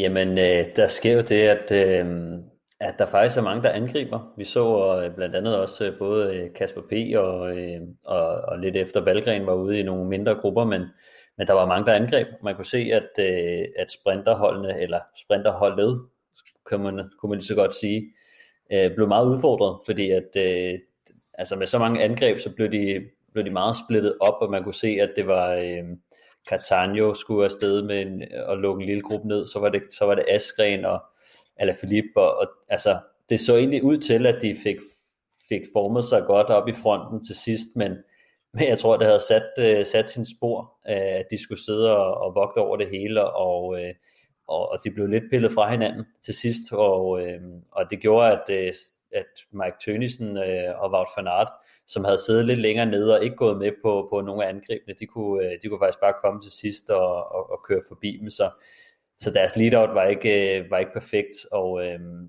øh, og specielt til sidst kan man se, at Cavendish, han bliver leveret på Wout van Aerts hjul, fordi det var åbenbart lige det, der, der var den bedste løsning. Øhm, og så ender han også med at sidde og, på indersiden af Wout van Aert og, og bliver lukket ind af, af Jasper Philipsen, så ja, det var, øh, altså det er jo noget, der sker rigtig ofte, øhm, øh, men lige den her gang, så, øh, så kan man sige, så, så, så, så, øh, så er det meget i øjenfaldene, det, det der sker, og det, det er bare, øh, hvad man sige, øh, en, en kiksespurt. Øh, så altså, det er, men, men altså, det er jo den, den dårlige undskyldning, som alle har, når de, øh, når de ikke vinder, at man blev lukket ind. Men der er vel også flere undskyldninger, som gør sig gældende, fordi altså et, så får Ballerini, så får han defekt, og, og er ikke med i det der, øh, det, det, det, det, det, den sidste øh, to skud i bøssen inden, inden Cavendish. Øh, en anden ting, det er det udbrud, som du lige nævner kort, øh, eller måske var det dig, Kim, der sagde det, et firmandsudbrud, hvor vi faktisk havde dobbelt dansk, vi havde Kasper P., og vi havde Michael Valgren med, Kasper P. lader sig så falde tilbage, men der sidder den der tremandsgruppe derude foran, og det gør de faktisk ind til, øh, går de ikke ind på sidste omgang sammen, øh, de tre der, og, og, og bliver hentet, øh, og det har vel også kostet nogle kræfter for det kønne Quickstep, at, at de skulle lukke det ned. Jo, altså jeg vil sige, de brugte Tim de Klerk på, øh, på det meste af det, kan man sige, men, øh, men jeg tror, mange af de angreb, der kom efterfølgende, der bliver de jo selv nødt til at, at være med, når, når det kommer i, i, kan man sige, på den sidste omgang, så, øh, så kan de altså ikke lade folk køre. Øhm, og der så vi blandt andet øh, altså Kwiatkowski og Geraint Thomas, der lige pludselig skulle sammen ud i et angreb. Vi så øh, Nils Pollitt køre med, med Pøstelberger øh, på hjul, og, så der var mange af de her angreb, og, og, øh, og så lige pludselig, så, øh, så, så blev det bare lidt for hektisk til at, til at styre for dem. Øh, specielt når de, når de er nærmest ene hold, der, øh, der sådan primært går efter, øh, efter spurten. Og, og som det er, mange af de andre hold, der har sprinter, de, de har ikke holdet til at, til at holde det samlet. Øh, altså Wout van Aert, han har en øh, hjælperytter. Øh, Team DSM, Kiesbold har slet ikke været der øh, på noget tidspunkt. De skulle egentlig prøve at, at køre den for ham, men altså de, øh, de, de mister den også, og det, der, der, der er bare, man kan sige, en sprinter er ikke stærkere end sit, sit hold, Øh, og, og hvis øh, man, man får en dårlig, øh, hvis man ikke, hvis holdet ikke kan, kan finde ud af at holde det samlet i finalen øh, og levere sprinteren ordentligt, så, så bliver det ikke til noget. Og jeg tror bare, at som, som det her Tour de France er skrevet frem, så, øh, så har det bare været en, en tung byrde for, øh, for, for det kønne Quickstep. Det har heller ikke været et specielt fedt Tour de France for øh, vores øh, tidligere danske verdensmester Mads Pedersen. Øh, vi skulle egentlig gerne have haft ham i top 3 øh, i dag, men øh, han bliver ikke engang bedste dansker. Magnus Kort ender som nummer 15, og Mads P. kun som nummer 18. Ja, det, han sagde jo i hvert fald, at han ville spurgte efter, og det, det gjorde han også. Øh, det bliver lidt noget det er jo en speciel spurt, den her øh, øh, Champs-Élysées, og, og, og hvis formen ikke rigtig lige er der, så er du næsten chanceløs. Øh, så det, det var måske lidt ventet. Jeg, jeg havde håbet på, at øh, de der små tegn, man så på, at han sad lidt bedre med i, i bjergene til sidst, at det gjorde, at han måske lige kunne nå at ramme noget form på vej ud af turen. Som han selv sagde også, så er han blevet bedre i løbet af turen, men vi skal nok hen til efteråret og, øh, og øh, Paris-Roubaix og VM og sådan noget, før, at, øh, før det bliver rigtig sjovt. Nå, men altså, hvis han bare timer det til det, så, så er det også okay. Han smed faktisk lidt en bombe, øh, Mads P. her, øh, og det var, at øh, han ikke ønsker at køre Tour de France igen. Han sagde, okay, jeg kører selvfølgelig næste år, når det er i Danmark, men derefter så, så vil jeg ikke køre det igen. Det var i hvert fald sådan, som jeg tolkede de ord, han sagde til, øh, til TV2 umiddelbart efter etappen. Øh, så jeg tror, han vil fokusere på, på endagsløb og, og, og VM fremadrettet. Øh, målstregen, Stefan, den var faktisk flyttet 300 meter længere væk fra det sidste sving, så, så op opløbet blev på, på 700 meter i stedet for 400 meter. Hvad fik det betydning for den måde, øh, spurten blev kørt på? Øh, jamen, det gør jo, at normalt så har det sidste sving været sådan ret afgørende, at øh, det handler om at komme først igennem der. Øh, og, og man skulle gerne have en sprinter, der sad i anden, tredje, fjerde position. Øh, så, øh, så havde man øh, et, et godt udgangspunkt, og, og var man ikke i, øh, i top 5, så havde man ikke øh, en kinemands chance for at, for at vinde spurten. Men, men her der bliver det lidt længere, så, så bliver svingets betydning ikke øh, helt den samme. Man kan sige, at spurten er jo lige lang, men det er jo en forhindring i spurten, eller, eller sådan et nåleøje i spurten, hvor at, øh, det gælder meget om at komme igennem der først. Øh, men, øh, men, men, men når svinget ikke er der, så har man faktisk øh, bedre mulighed for at komme igen efter svinget. Øh, men, men den her gang, så kunne man altså se, at det, det var øh, Tønnesen og, og Wout van Aert, der kom, øh, der kom først ind og så lå Jasper Philipsen og Cavendish og, og kæmpede om hans hjul. Og øh, det var egentlig ikke, altså Cavendish set i bagspejlet, så skulle han, øh, så skulle han faktisk have vide positionen, fordi at, at, at øh, det, det ligger ikke til hans natur, men det det faktisk bare ender med, det er, at de, de sidder side om side på, øh, på Wout van Aerts hjul, og det er Jasper Philipsen, der har den gode position. Øh, det eneste, der sker, det er, når, når, når Tønissen han, øh, han er færdig med sit lead-out, så dumper han ned igennem, og der kan man se, at øh, Jasper Philipsen han bliver nødt til at reagere hurtigt, fordi at, at, øh, at han skal rundt om øh, Tønissen, ved, og, og det når han kun at gøre i sidste øjeblik, og han er lige ved at rive en, en mand på røven.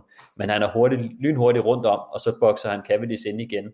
Og det er også sådan et taktisk øh, sprinterknep, at øh, man, man, øh, man lige lukker nogle af de andre inden, øh, sådan så man ved, at nu, nu ved de, at Cavendish han er, han er den hurtigste, højst sandsynligt, og, og Jasper Philipsen, han har jo tabt til ham i øh, Tyrkiet rundt, og, og i, i Belgien rundt, og alle steder han har været øh, de sidste par måneder, så han ved jo godt, at hvis, hvis han lukker Cavendish ud, eller giver ham positionen, øh, så vinder han i hvert fald ikke.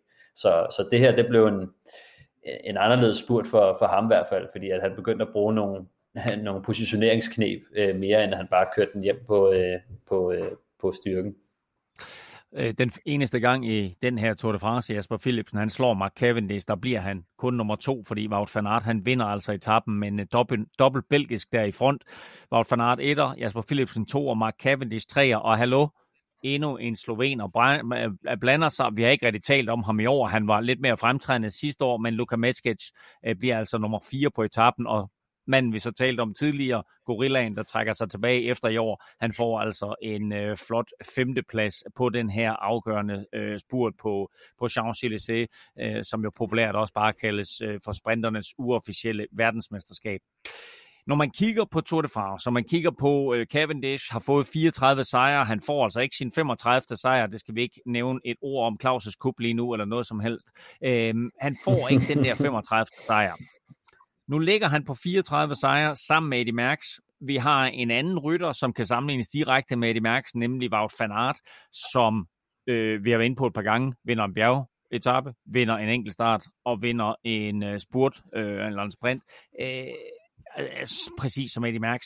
Øh, så synes jeg jo på en eller anden måde også, at det er lidt fedt, at Mark Cavendish ikke får den 35. sejr at det står 34-34, og at man kan sige, jamen nu har vi verdens bedste cykelrytter gennem tiden. Eddie Merckx har 34 sejre, Cavendish har 34 sejre. Jeg forudser lige nu, at Cavendish ikke får flere sejre i Tour de France sammenhæng. Nu har jeg været jubeloptimist, det er gået hjem, han fik sin 34 sejre, nu står de helt lige. Hvis vi sådan ud fra, hvis vi sådan ud fra et historisk perspektiv, og sådan en eller anden form for lækkerhedsfølelse omkring hele Tour de France-fortællingen, siger, de ender 34-34. Er det så ikke næsten den bedste løsning for alle? Jo, jeg, altså personligt, der, Der, jeg havde det på en eller anden måde også fint med, at han ikke fik de 35. Jeg ved sgu ikke hvorfor, fordi som vi var inde på i seneste episode, så kan du ikke rigtig sammenligne det. Altså det er to forskellige rytter, men, så, så det passer, men det passer netop måske derfor meget godt, at de lige deler det. Og så en rytter, som endnu har sin første Tour de France sejr til gode. Han havde håbet på at få den i år.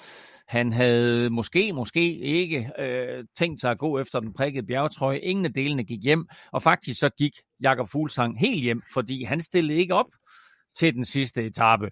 Altså, man har kørt 20 etaper, man har pint sig selv, og så stiller man ikke op til den afgørende etape, hvor man kan køre ind øh, og lade sig hylde på en eller anden måde i Paris. Hvad skete der lige for Fuglsang?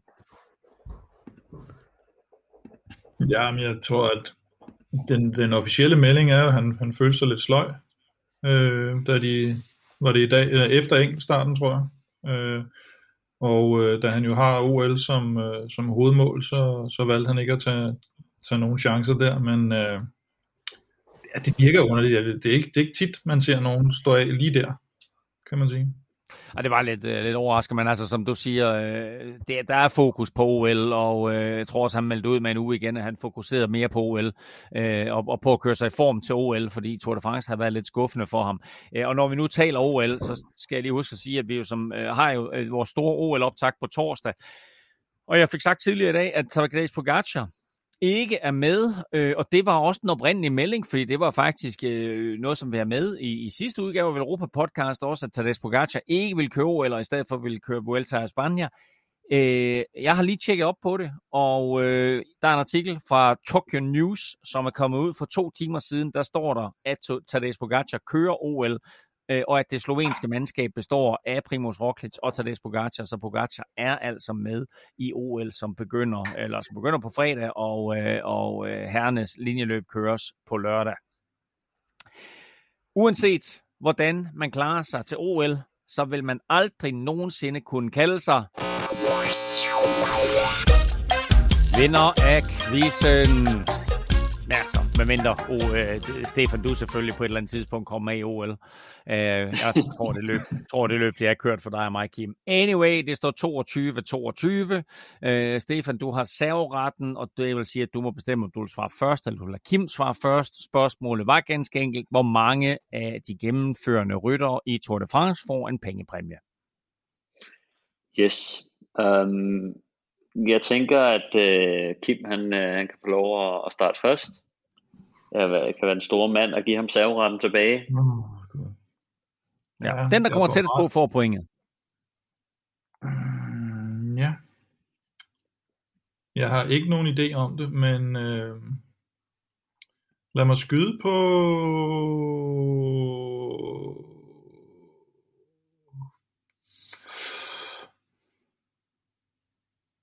50? Det er, et frækt, det er et frækt gæt. Det sætter Stefan lidt under pres. Stefan, så kan du selvfølgelig vælge at gå over eller under. Øh, som sagt, den, der kommer tættest på, får øh, pointet.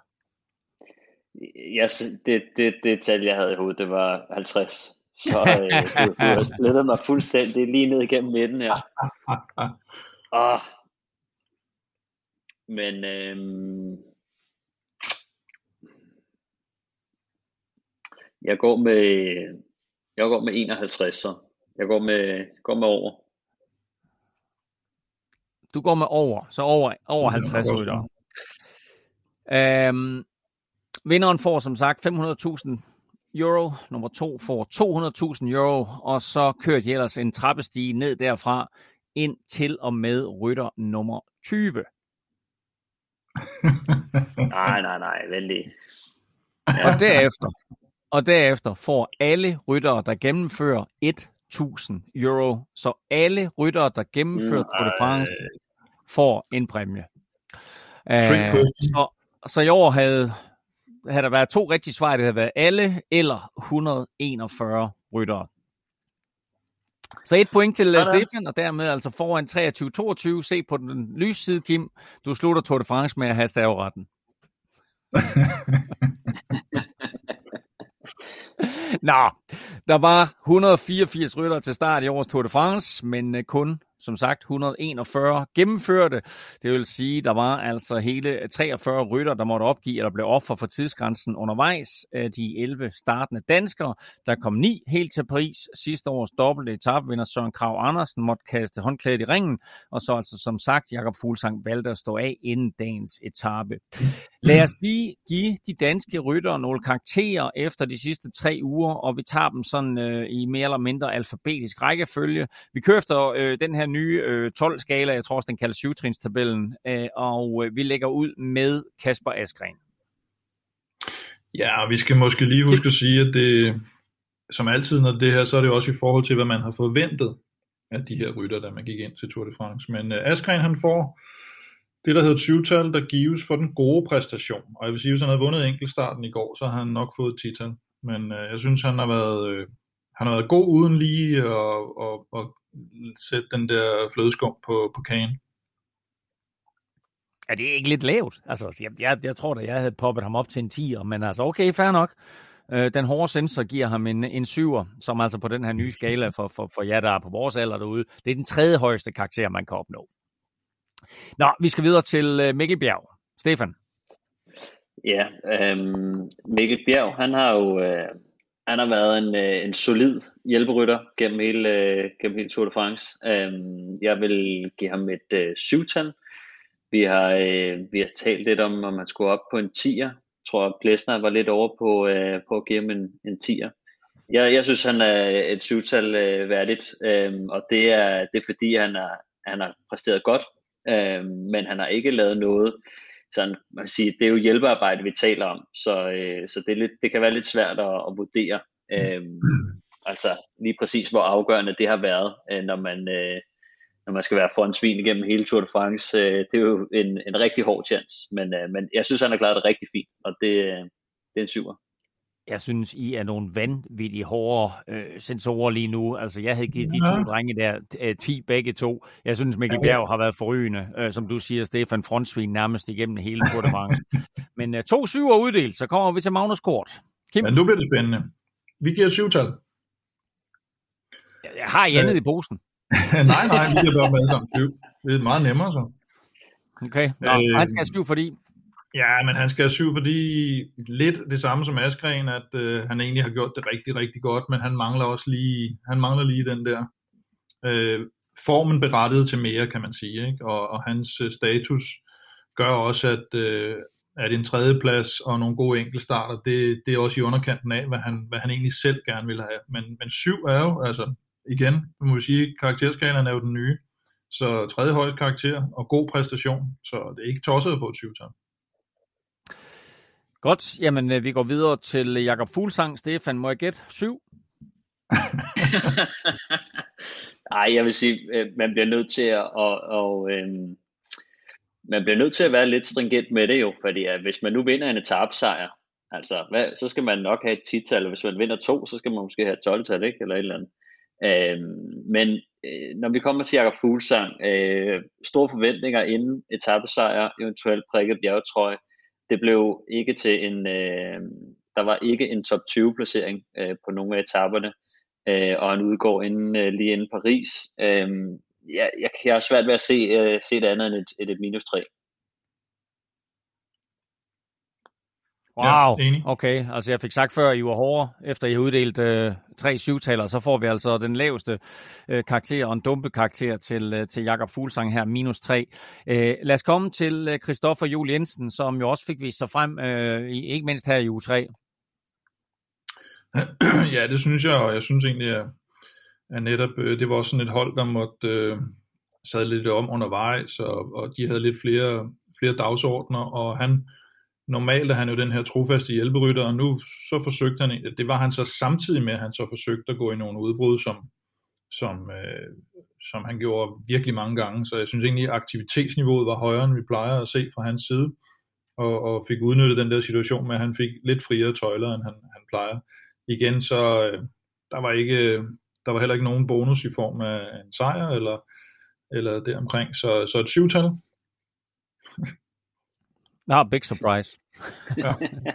Nå, jamen det vil sige, øh, nu har vi så øh, fire syvtaller og et minus tre, øh, så kommer vi videre til Søren Krav, som jo havde et ærgerligt Tour de France. Han udgik før 14. etape. Ja, øh, jeg tror, vi havde store forventninger til Søren oven på, oven på sidste år, øh, hvor han havde to etappesejre, øh, så vi havde da regnet med, at, øh, at der var en, en sikker fra, fra Søren i år, men, øh, men altså, det har ikke været, helt været det samme år for ham. Jeg synes, han har, han har kørt et, et, et sådan mm, lunkent, men, men fint øh, Tour de France på, på en eller anden måde. Altså når man tager med i betragtning, han har været nede og styrt, han ender med at udgå øh, efter et styrt, hvor han, øh, hvor han fik hjernerystelse. Øh, et total, øh, et total vil, vil jeg give ham, øh, fordi at altså, han, han gjorde ligesom, hvad han kunne, men, men formen rakte ikke til, til mere i år. Så i 2020, der fik han to etappesejre, i 2021, der fik han to i karakter. ja, jeg vil sige, det eneste, jeg vil sige, at det havde været, øh, hvis ikke han havde været ude på, på den, øh, det angreb, hvor han havde Tisbeno med og, og, og var tæt, kan man sige, ikke helt tæt på at, at vinde etappen, men, øh, men var derude i et soloforsøg, synes jeg var, det var hans højdepunkt øh, i Tour de France, og, og gør, at han øh, klart er, har været bemærket, men, men altså, øh, da det ikke bragt til mere, så, øh, så må det blive en tor. Så skal vi til øh, Michael Mørkøv, som er blevet toer på en hel del etapper i år faktisk. Ja, i hvert fald er blevet, er blevet to på en enkelt etape i år.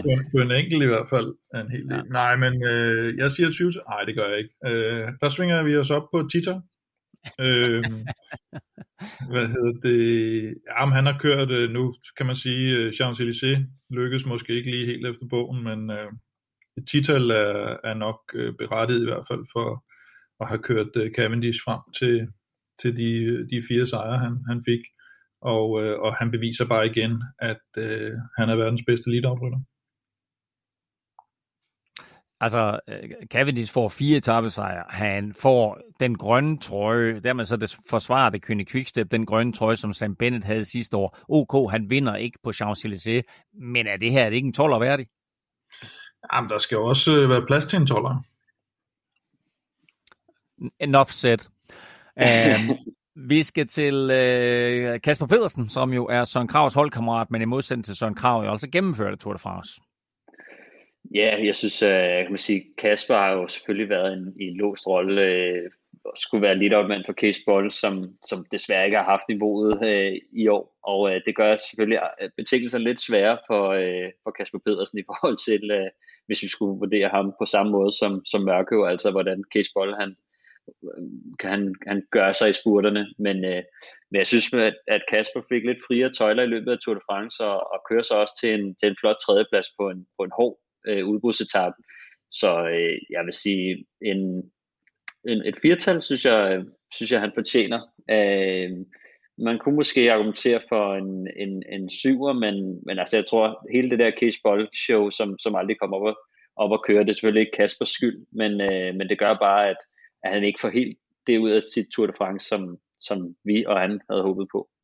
Og Kasper han kæmper sig igennem en første uge efter nogle voldsomme styrt. Øh, der er faktisk en lille risiko for, at han må udgå der. Han har det ikke særlig godt.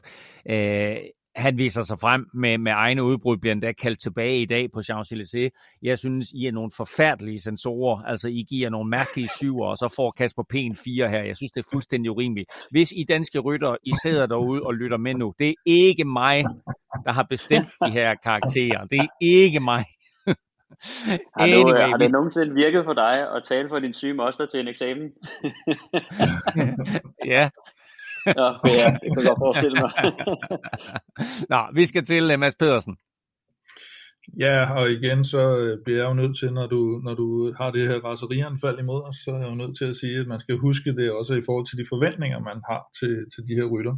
Og uh, Mads P., han, uh, ham havde vi nogle ret høje forventninger til, Øh, i hvert fald indtil han begyndte at, at have sådan lidt uheldigt forår. Og øh, jeg tror, han selv vil betragte det her Tour de France som et lortet Tour de France. Det tror jeg endda, han gjorde undervejs. Og øh, jeg har skrevet 0-0, øh, og, og højere, hvis han kører godt på Champs-Élysées, havde jeg så i, som note, og det, det gjorde han jo sådan set ikke. Så det er det, der hedder en utilstrækkelig præstation, og det synes jeg, det er jo en utilstrækkelig præstation i forhold til Mads Petersens øh, format. Øh, det tror jeg også, han, han egentlig selv er enig om. Så kan man sige, at det, øh, meget af det skyldes øh, styrt, og, øh, og det er selvfølgelig også rigtigt, men, øh, men, men det, det hvad, hvad skal man sige, bundlinjen der er, at han, han fik ikke ud, det ud af Tour de France, som han selv gerne ville i hvert fald. Man kan sige det på den måde, at uh, Mads P. Der, han blev af de 141, der gennemførte, der blev han femte sidst, hvilket trods alt er lidt af en præstation alligevel. Men han blev ikke engang dårligste dansker. Det gjorde Michael Mørkøv faktisk.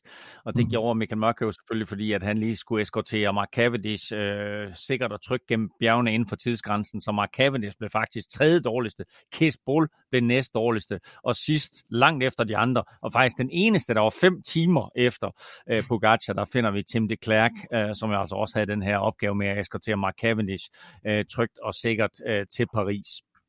Øh, vi har to danskere tilbage.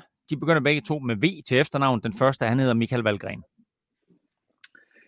Ja, jeg tror, vi har jo efterlyst Valgren øh, i, i de første to uger af Tour de France, fordi vi, vi nærmest ikke øh, så noget til ham. Øh, det er jo ikke, fordi han er faldet igennem overhovedet, øh, men, øh, men han har ikke rigtig kunne være der i, i udbrudene, hvor vi havde, hvor vi havde regnet med. Øhm, han, han sluttede selvfølgelig lige sit, øh, sit Tour de France af med at være i udbrud på, på 19. etape, og så igen øh, på, på en rundtur i, inde på Champs-Élysées, men, men jeg vil sige, det er meget, meget skuffende for ham, og, og jeg tror også, han selv sagde, i, da han var i udbrud på, på 19. etape, at, øh, at han så stjerner øh, derude i, i finalen, øh, så, så niveauet har bare ikke været der. Ikke endnu i hvert fald. Jeg tror, det vigtigste for ham har nok været at komme igennem og få træning med, med sig videre. Øhm, vi ved også, at han plejer, at de, de sidste par år har han skruet lidt op mod sæsonslutningen øh, og, og kørt godt til VM blandt andet, men, men det bliver en, det bliver en 0-0'er til, til okay. Valgren, desværre. Den er, jeg, har, jeg har jo håbet på ham. Jeg har også jeg har jo staldtippet ham Øh, og det er jo måske også noget af den bitterhed, der, der kommer tilbage her. så, så, så Søren Krav, der ikke gennemfører, får en toer. Valgren, der viser sig frem her i tredje uge, han får en 0-0'er. Ja, og som Kim øh, bliver ved med at sige til dig, uden at du lytter efter, det er noget med forventningerne at gøre. okay, fair nok. Nå, vi skal til den sidste dansker. Han begynder over med V. Han hedder Jonas Vingegaard. 7. Ah, Næsten dobbelt syv. Men øh, ej, det er jo den, der skulle være plads til et 12-tal, og, øh, og, og selvom Michael Mørkøv, han har, han har gjort det rigtig godt, så, øh, så den præstation, Jonas Vingegaard har lavet, den, øh, den ligger jo helt i særklasse, og, og, og helt uvirkeligt, synes jeg stadigvæk. Øh, jeg tror egentlig, der er mange, også uden for cykelsporten, der ikke rigtig har fattet, hvad, hvad det er, der sker, fordi jeg synes ikke, der har været den der, måske er det fordi, der var EM i fodbold og alt det der halvøje, men der, jeg synes ikke, der har været den der falden på halen over, hvad fanden det er, han har lavet. Nej, det, det, og det kan være, det kommer. Det kommer næste år, når han tager den med start i København. Jeg vil sige, at nu er en af de dejlige ting ved at være i sommerhus, det er, at man også får leveret sådan en, en, en rigtig fysisk avis. Det er jeg ikke vant til at sidde og læse i. Men der starter jeg hver morgen med at, at lige læse Jyllandsposten og drikke en kop kaffe. Og der har de altså øh, fået øjnene op for, for det her øh, danske stjerneskud.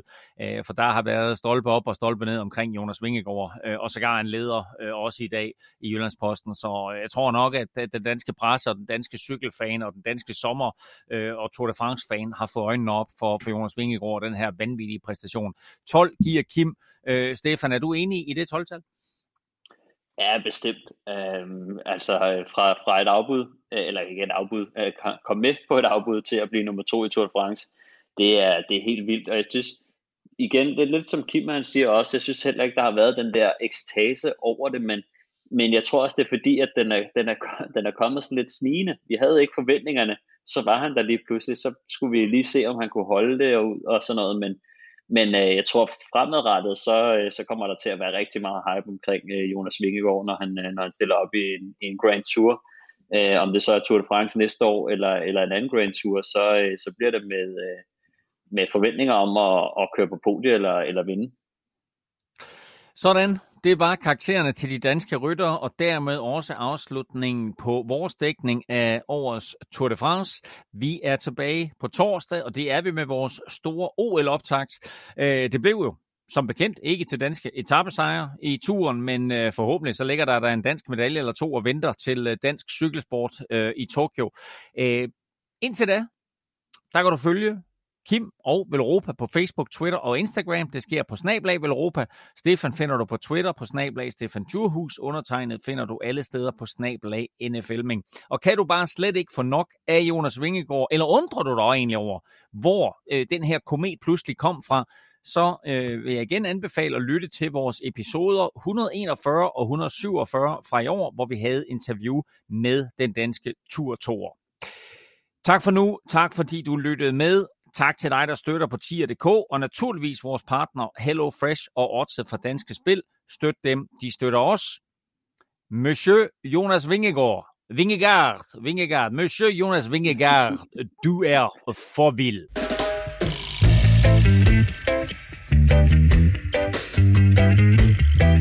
thank you